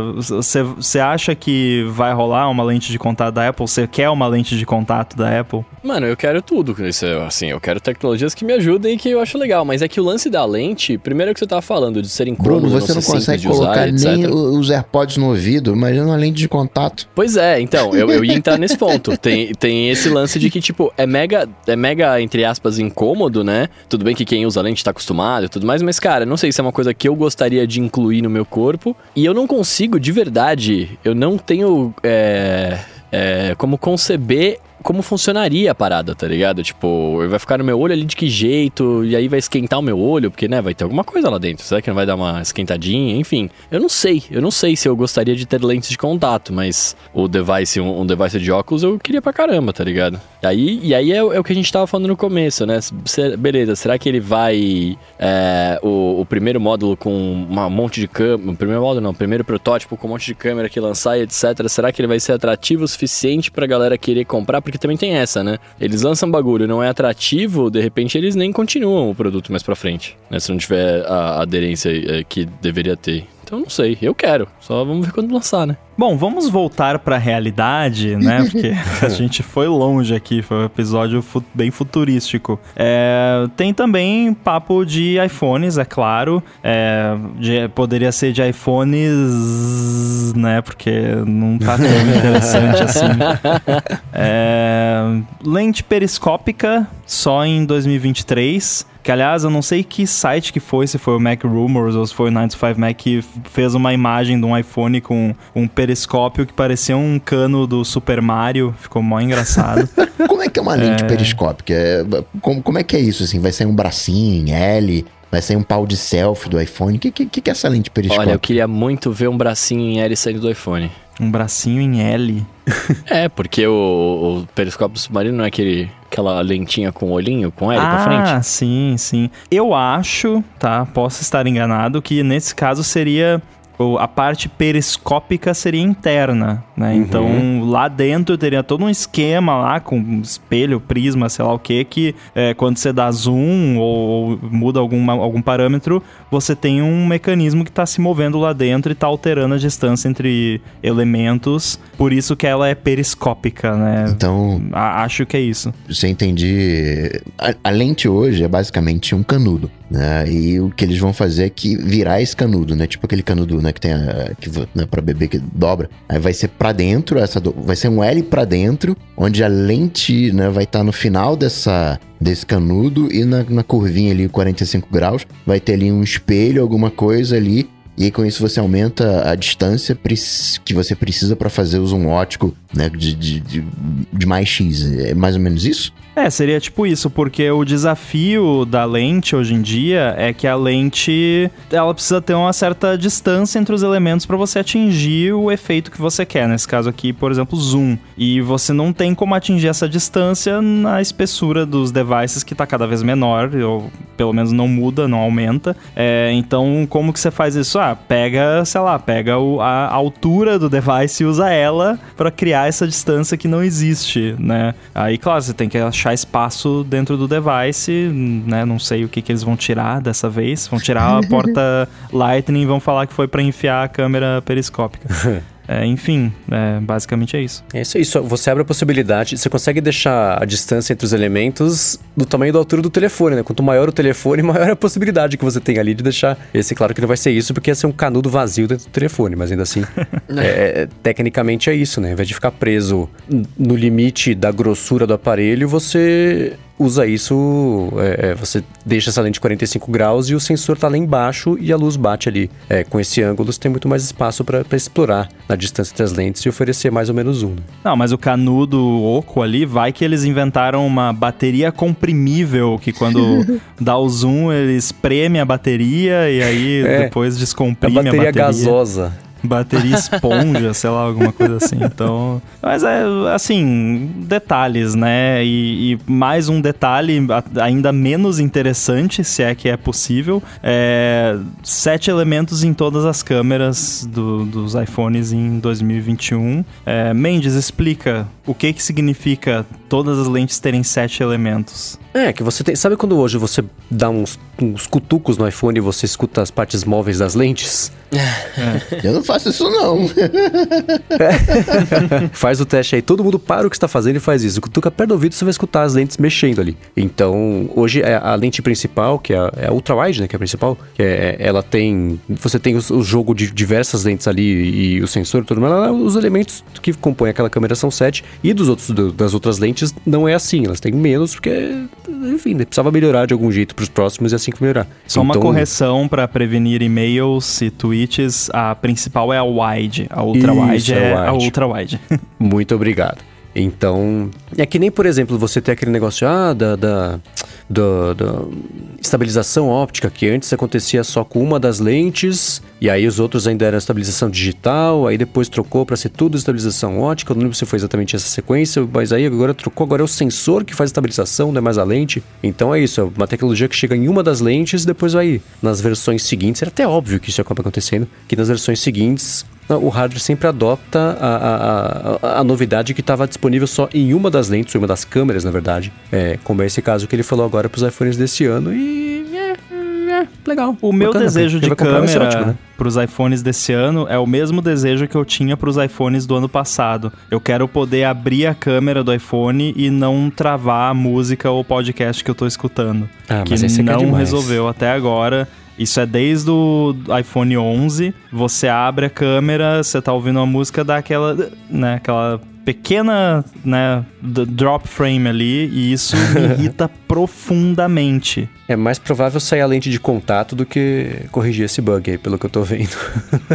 Fora que você abre o, a câmera e ele mata todos os aplicativos que você tem abertos, né? Porque uhum. me dá tudo aqui. Agora, agora eu sou uma câmera, não sou mais um telefone. Bom, passada a temporada de rumores, vamos pro nosso hashtag TremaAloADT. Para quem não se lembra, você quiser mandar uma pergunta pra gente, perguntas inteligentes, divertidas, só você twittar com a hashtag AloADT. Só isso, não precisa marcar ninguém, é só botar a hashtag AloADT e a gente vai ler a sua pergunta aqui e respondê-la. E por falar em, em som e, e tudo mais, a gente comentou semana passada sobre aquela questão do, da bruxaria do Clubhouse, né? Que ficava tocando em background e tudo mais. E eu expliquei como funciona a questão dos apps se comportarem diferente dependendo de como eles se configuram para o som do iPhone. E o Gustavo Parente está perguntando quem gerencia os aplicativos que entram em suspensão quando não utilizados. Se é só o iOS que faz esse trabalho ou se tem algum código no app que pode colocar outro aplicativo para suspensão ou definir como prioridade. Isso é uma pergunta que eu poderia fazer uma talk aqui de três horas a respeito. Então, então assim, de um modo geral, quem gerencia isso é o sistema, né? Não, assim, os aplicativos têm como influenciar isso, mas quem manda é o sistema, no fim das contas. É, tem até um subsistema no iOS que é especificamente desenhado para cuidar dessa questão de budget, basicamente, né? Tem um budget de memória, de CPU, de bateria, de networking, de tudo tem um budget, tem um orçamento e o, tem ali o, o tesoureiro do iOS que fica fazendo a, a divisão disso entre os aplicativos. Então você tem no, nos, nos apps, você consegue dar dicas. Ó, oh, agora eu vou começar a fazer um negócio aqui que é bem importante. Então tenta Twitter. Né? Mas não é assim,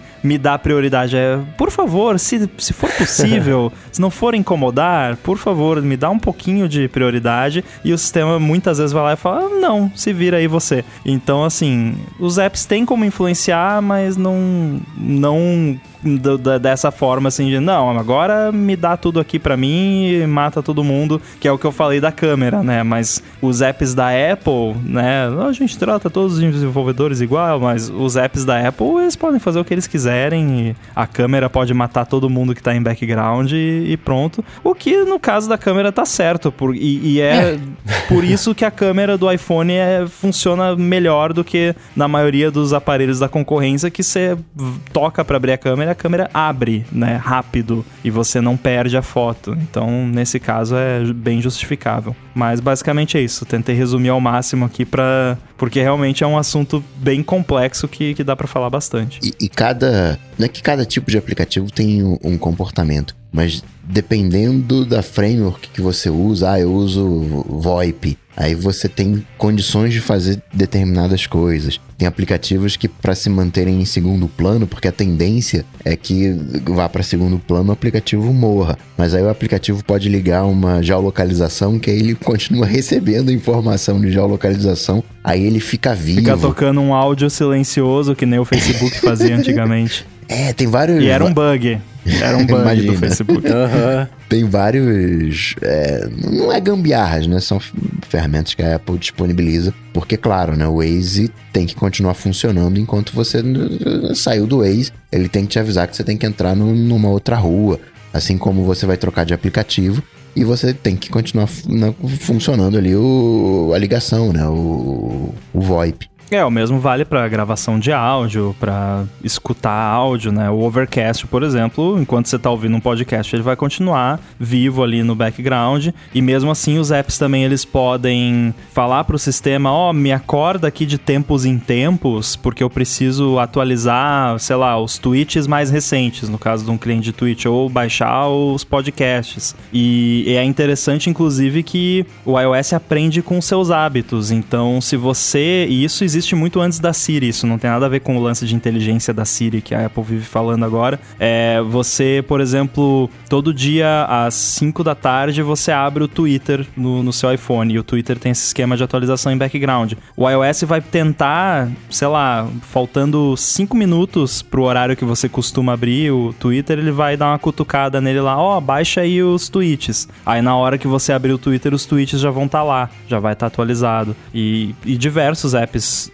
participam desse sistema e é mais um motivo pelo qual você não deve ficar matando todos os apps e matando pandas por consequência, como a gente já estabeleceu aqui, porque aí você impede esses mecanismos de funcionarem corretamente. Você está fazendo uma bagunça quando você mata todos os apps. Você falou do negócio do Facebook lá do bug, entre muitas aspas, do áudio. Teve um tweet, e claro que existe sempre a questão de como algumas coisas são contadas de um jeito para causar maior comoção possível, ainda mais quando o assunto é o Facebook, né? Mas vocês viram sobre os artefatos gerados pela lente pelos sensores das câmeras? O, o, a patente que o Facebook tem? Não, não vi. Não, e eu tô meio triste agora já só de pensar. É, então, a, a história que foi contada, vou até colocar na descrição aqui o link, prometo que eu vou pôr na descrição o link, de, que é, é, um story, um TikTok contando, o, o, tentando resumir rapidinho o que acontece, que é o Facebook tem uma patente, que imagina que eu com meu iPhone eu vou lá, tiro uma foto num evento, tiro uma foto do Rambo, depois tiro uma foto do Coca, posto isso. O Facebook reconhece as sujeirinhas, as poeirinhas que estão ali na, na, no sensor, na lente, na, na câmera, que vão ficar nas duas imagens, e com isso ele sabe que eu estava nesse lugar, que o Coca estava nesse lugar, o Rambo estava nesse lugar, sugere pro Rambo e pro Coca se adicionarem, afinal eles podem ser amigos agora, porque com base na foto que ele analisou, os artefatos ali da foto, ele reconhece que os dois estavam no mesmo lugar ao mesmo tempo, foi tirada com a mesma câmera, basicamente, é um essa foto e sugere da como... câmera com base no, no, nas distorções particulares daquela câmera. Daquela câmera. Então limpem suas lentes. É. Que aliás. Não, é... faz assim, se você for num show, você fica o tempo todo esfregando a lente da câmera para ficar umas, algumas sujeirinhas ali, derrama cerveja na câmera, sei lá.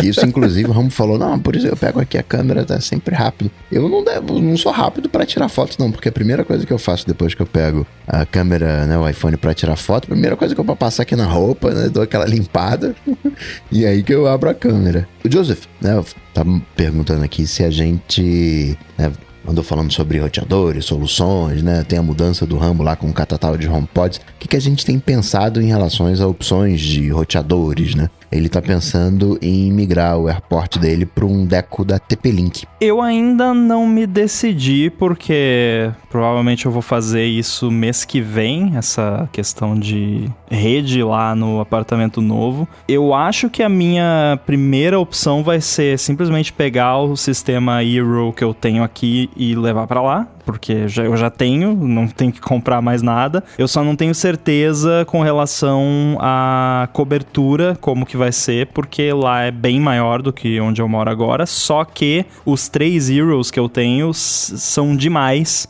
para onde eu moro agora. Eles ficam muito perto um do outro, então eu acho que talvez lá vai ser o, o ideal. Se não, talvez eu vá de Amplify, porque eu instalei um sistema Amplify da Ubiquiti lá no, na casa do meu pai, que é bem grande e, e funcionou legal. Eu gostei do sistema, então se, se não rolar o meu Euro que eu já tenho, eu tô pensando em ir de Amplify, porque o Euro tá difícil de achar é, eu comprei, se eu não me engano, o sistema que eu tenho agora eu comprei na Amazon. Só que agora a Amazon não tá mais entregando o Euro pro Brasil. Não sei, mudou alguma coisa lá. Eu não achei nenhum importador. Daria para dar um jeito de importar e tal, mas é muita, muito problema considerando que tem o, o Amplify que vende aqui no Brasil e é fácil de comprar e não é muito caro também. Lembrando que a, o ideal hoje, o ideal hoje é comprar com Wi-Fi 6. E você não tem muitas opções, né? O,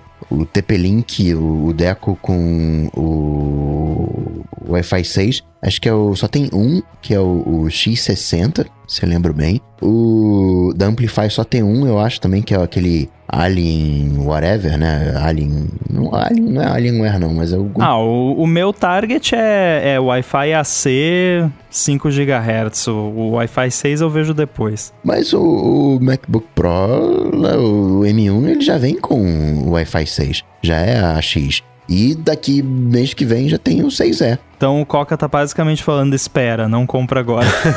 é, é, já atualizou, né? Já virou a página pro, pro Wi-Fi 6. Mas eu tô feliz com o Wi-Fi AC 5 GHz, eu não preciso do Wi-Fi 6. Então, até você usar um Wi-Fi 6, aí quando você voltar, tiver que usar o Wi-Fi 5, você, é, eu não quero mais esse negócio não. É, é que a minha, a, a minha medição do Wi-Fi é o seguinte, se eu, eu, considerando que eu esteja com um sinal bom, eu tenho que puxar no Wi-Fi a velocidade que o meu provedor está entregando. Então, se eu tenho 300 mega no Wi-Fi, né, se não tiver mais nada usando banda e tal, tem que dar 300 mega. Se estiver dando 300 mega, o Wi-Fi 6 não vai resolver nada para mim, não vai melhorar. Claro que tem os edge cases e, né, enfim, daqui a pouco eu vou ter internet de 5 GB, aí eu vou querer ter o Wi-Fi 6, mas por enquanto né? Porque o Wi-Fi é fácil de trocar, né? O, o que é difícil de trocar é, tipo, sabe, o cabo que passa dentro da parede. Isso eu já peguei o, o melhor possível que, que dava e, e, e mandei colocar, né? Mas o Wi-Fi depois você vai lá, arranca, bota o outro e pronto. Bem, meus amigos, pra gente finalizar o nosso Os Alôs ADTs de agora, ó, o Rafael Antunes ainda perguntou pra gente uma pergunta diferente, né? Ele tá perguntando quais séries a gente tem visto ultimamente e se a gente já viu Upload na Amazon.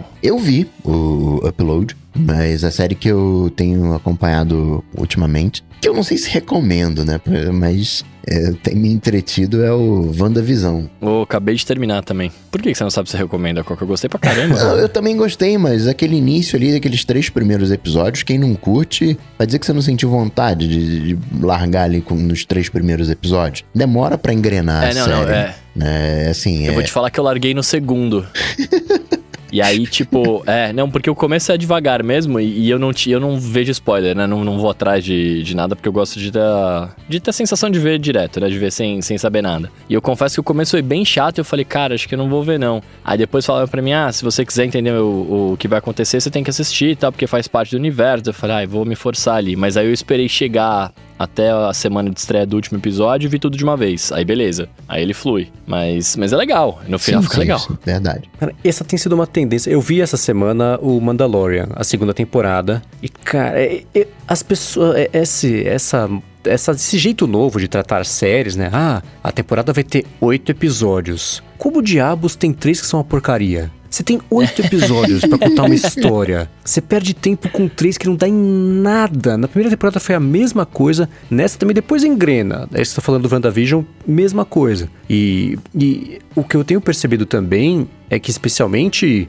no caso da Disney, não por coincidência, né? Tanto o WandaVision, que eu não vi, quanto o, o, o Mandalorian, as séries estão virando mais um catálogo de spin-offs do que de conteúdo de uma história que você quer contar. Cada episódio tem um personagem pra ver se o pessoal compra a ideia do personagem ou não, pra tentar fazer uma série só do personagem. Eu lembro que teve evento da Disney que eles anunciaram três séries de spin-off já do Mandalorian, que já é um spin-off, vai ter a série do Boba Fett, que, e aí vai expandindo lateralmente, né? Tudo é feito pra você continuar vendo tudo. E o conteúdo da série acaba meio se perdendo, sei lá. A É o pergunta do Rafael Antunes- ecossistema.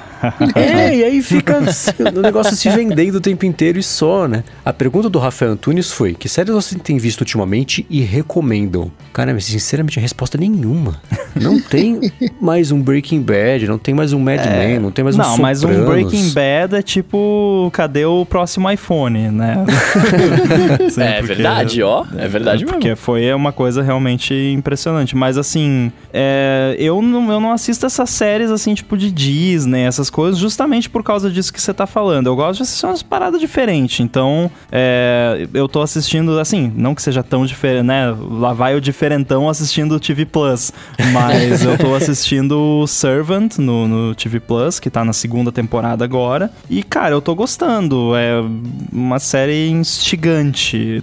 E tem uma coisa, até um, um feedback que eu quero jogar pro ar aqui. Tem uma coisa que me incomoda profundamente no Apple TV Plus, como se já não tivesse outras coisas o suficiente. A classificação indicativa é por episódio, então ela dá spoiler do episódio. Uhum. Você dá play no episódio, aparece lá, Nossa. classificação 12. Aí tem lá, é, linguagem imprópria. Aí você já sabe, ah, esse episódio é mais levinho. Aí você bota, né, passa o próximo episódio, aí tá lá, 16, violência, né, sexo, não sei o que. Aí, pô, esse episódio é mais pegado, né? E, e aí eu tô tapando o olho na hora que começa a tocar pra não ver a classificação indicativa do. Porque é um spoiler. Ele, ele já cria uma Uhum. expectativa em mim. É, que nem ver o resumo do episódio anterior no episódio. Escolhem só as partes que fazem sentido Pra É. pra você é. saber, pra você relembrar e que vai falar desse episódio. Então é claro que o episódio vai falar sobre esses temas. Você consegue saber o que vai acontecer no episódio com base no resumo que estão te contando. E outra coisa, se eu tô assistindo um episódio atrás do outro, pula tudo, né? Pula já a abertura, já pula, porque no Apple TV Plus cê- aparece o resumo. Aí você pula, aí ele carrega um pouquinho, aí começa a introdução, aí demora um pouquinho até aparecer o botão de pular, aí você pula, carrega um pouquinho, aí que começa o episódio. Pô, E a Netflix pula o resumo se você tá vendo na sequência, sabemos disso. exatamente. O- Eu tava vendo uma série, aí mostrou lá um- num episódio do meio, ó, tem cenas de violência aqui, cenas de, de suicídio, isso aqui pode dar ruim pra algumas pessoas. Então você já sabe que vai morrer alguém. Aí passava um episódio, outro episódio depois, o mesmo aviso, ó, cena de suicídio, então você já entra. Claro que tem que avisar, né? Não tô falando para tirar o, o, o, aviso, mas você já né, sabe que alguém ali vai rodar. Eu acho que classificação indicativa de série teria que ser da série. Pega a mais alta. É. Se tem um uhum. episódio que é para maiores de 18, a série é para maiores de 18. Você vai fazer o quê?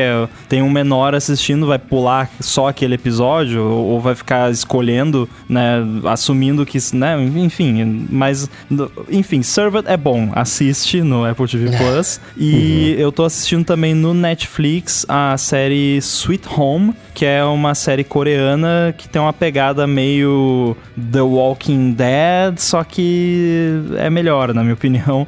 E é, é um. Não vou falar muito aqui, mas enfim, tem uma questão de, né, monstros e acaba sendo mais sobre as relações entre as pessoas, então é interessante. Boa. Eu também tô vendo Doutor Castor na Globoplay. E é legalzinho, mais é, documentário, mas é, é legalzinho, assim, fala tem muito, né, de Rio de Janeiro, mas fala bastante de Brasil, né, com o momento Brasil que a gente está vivendo hoje. Caramba, do, eu, eu, você falou Doutor Castor, eu só me veio um desenho na cabeça. É um, é um documentário mesmo, né? Um filme com pessoas, é, falando do Castor de Andrade, bicheiro aqui do Rio, hum, do Bangu, okay.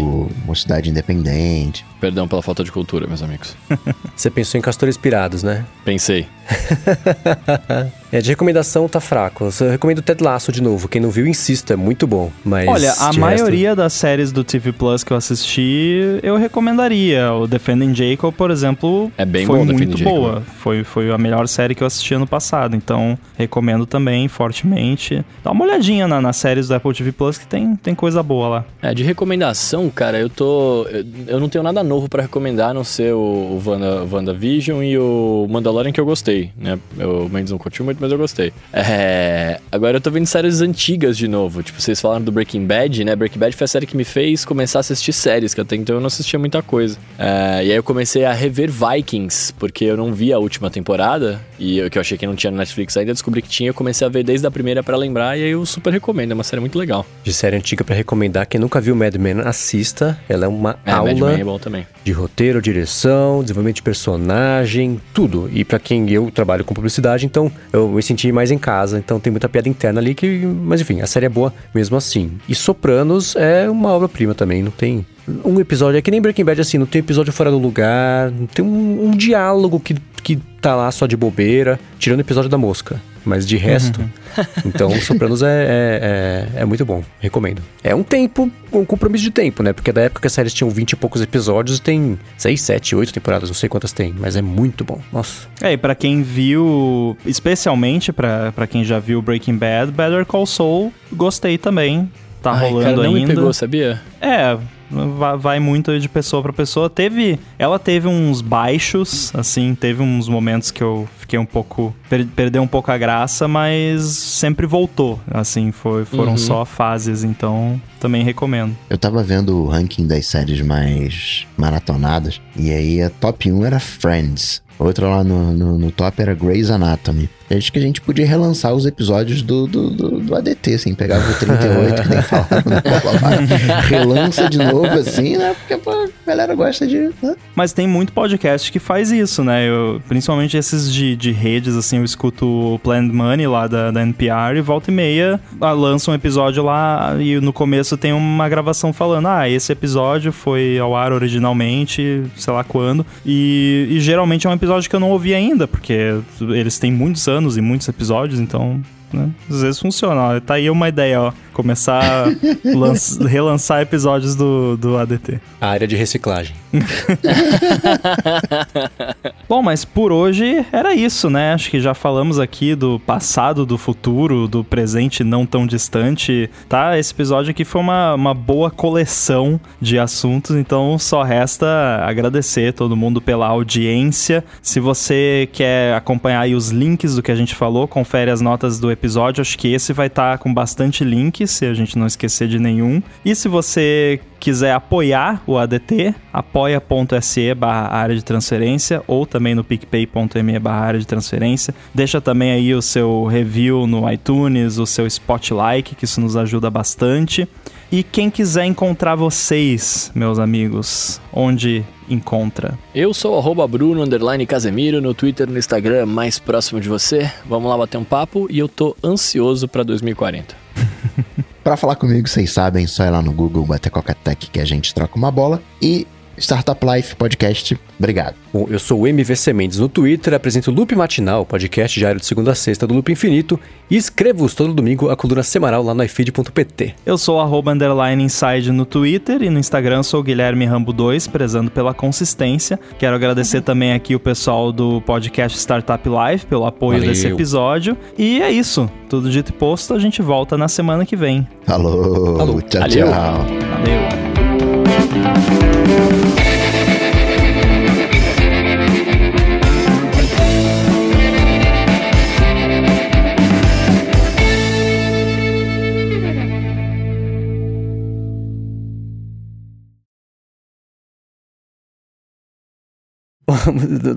eu, tô, vendo o vídeo do tweet que você publicou. Você viu que Ah. dá pra ver o, o reflexo dos LEDzinhos na, na, na lente da câmera do outro lado? Nossa, cara, tomei um susto. Achei que dava pra ver al- alguma outra coisa no Ah, reflexo não. que não devia.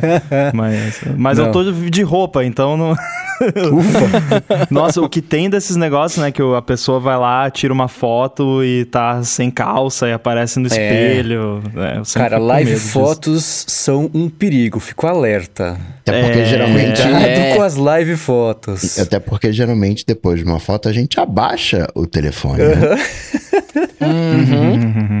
Muito cuidado. É, mas, o, esse, essa matriz de LED, ela causa um, um lens flare violento na câmera do iPhone. E ela é muito forte. Eu liguei É ontem aqui forte, a primeira vez pra testar, fiquei cego. Nossa. Ela fica do jeito que eu demorei pra perceber que que era o jeito certo de fazer coisas brilharem quando eu precisava fazer animação no flash, que é o negócio acende branco e o glow que tem que ser colorido, né? Que aí parece que tá forte. Porque é assim que se comporta com a câmera do mundo real, né? Só eu vou gravar com a câmera aberta hoje? Não, não, não. É que eu tô digitando uma senha.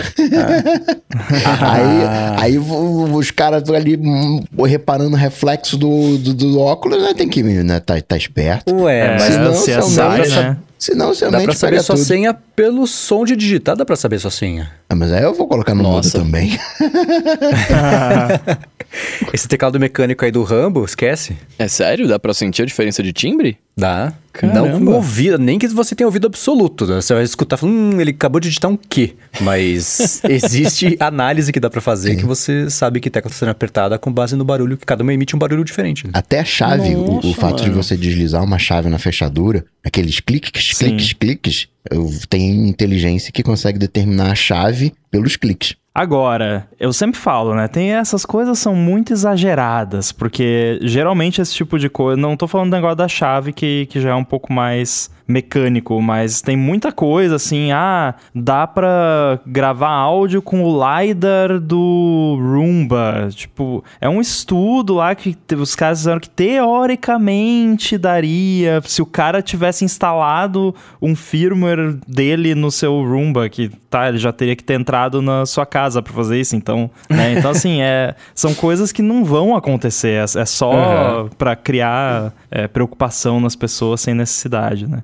É, eu lembro uma coisa que. A primeira coisa que me impressionou de verdade sobre isso, que eu não sei se é verdade ou não, mas eu, eu- eu, na época acreditei que era, era um vídeo de um, de um saco de batata todo amassado no chão. E com base na deformação do saco de batata, dava pra inferir e, e fazer uma engenharia reversa do áudio que tava s- no ambiente ali. Alguém falando alguma coisa por perto, pelo saco de batata, de que se movimentava, tirava o som. Isso aí Caramba. me cheira mito, porque tem várias, vários mitos desse tipo, né? Até os Mythbusters fizeram pelo menos um deles, que era que, ah, em, em cerâmica antiga você conseguiria ouvir um áudio do que estavam falando ao redor da cerâmica quando ela estava sendo feita, porque eles usavam uma palha lá para alisar a cerâmica, e aí a vibração ia transmitir na palha e ia criar um negócio na cerâmica como se fosse um vinil. É, é, não. Eu Ó, eu nunca vi uma parada dessa ser confirmada. Procurei aqui rapidinho, era um estudo do MIT sobre a Potato Chip Bag. Tem, tem uma credibilidade aí, né? É, Então, mas é que o problema não é o estudo. O estudo tá, geralmente tá certo. Até porque senão ele não seria publicado, revisado e tudo mais. O problema são as notícias que se fazem com base nesse estudo. É, né? sim, sim, sim. Porque os caras podem ter feito um estudo matemático e não, se você calcular eh, né, x menos y noves fora, não sei o que, você consegue. mas na prática, mas é tipo, ah, desconsiderando a resistência do ar, a umidade, não sei, sabe? Então, né, na prática não funciona como, como parece. É que Aham. nem problema de física de segundo grau, né? Desprezando atrito do ar, é. desprezando. Desconsidere Isso. tudo, né? Objeto de massa nula, despese de atrito. O famoso, né? Ah, tem um avião voando, desconsiderando a resistência do ar. Tá, mas daí o avião cai. Ele cai. é. Então, Coca, eu fiz uma pergunta pra você é, essa Fez? semana lá no nosso grupo. Fiz. Nossa, Só intimou. que eu, eu quero fazer uma reclamação do iMessage, porque eu acho um absurdo eu marcar o Coca no grupo e chamar ele de Gustavo. que é... não pode, isso é, não, não, não é justo. E aí eu não marquei, eu só botei, ô Coca, você viu, não sei o quê. E aí provavelmente você não viu porque não chamou atenção, porque não marcou, né? Mas E a eu mandei minha um negócio logo pergunta... depois também. É, então, no, no fim das contas eu acabei achando uma resposta meio por conta própria, mas va- vamos conversar a respeito. Eu tava procurando um jeito de gravar a, a tela do Raspberry Pi, porque eu tô usando o Raspberry Pi como um desktop e eu queria gravar a tela pra mostrar pra alguém um vídeo disso. É, eu testei uma meia dúzia de, de softwares, só que o Raspberry Pi ele é né, muito fraquinho, aí fica aquela gravação maravilhosa, 5 Entupida. FPS, horrível, né? É, aí eu tinha duas opções. Ou eu ligava na minha placa de captura, HDMI, gravava o sinal direto, o que dá muito trabalho, e teria que ligar no Mac Intel, porque não tem o driver no Apple Silicon ainda. Mas eu achei uma solução simples que pro meu uso funciona. Eu conecto no Mac via VNC, no Raspberry Pi, uso Mac. ele, o Raspberry Pi normal, com o mouse e teclado dele, mas deixo o Mac gravando. Pronto, resolvido. Fica bonita a gravação. E por rede até vai, vai bem, né? O refresh. né? Vai super rápido. Não tem né? tanto lag, porque o, o Raspberry Pi é legal, bacana, dá pra usar como desktop. Mas né, não é um, um, um top de linha, né? É. Eu fiz um overclockzinho no meu ali, espero que não dê ruim. Ele tem o, tem o heatsink, mas não tem ventoinha. Mas tá no um M1 ar-condicionado. É. Mas, cara, o Raspberry Pi, pro, pro que ele é, que, que negocinho maneiro. Pô, funciona. É, eu tô, inclusive, usando o, o Magic Mouse nele aqui. Tinha um Magic, Magic Mouse dando sopa, conectei nele ali.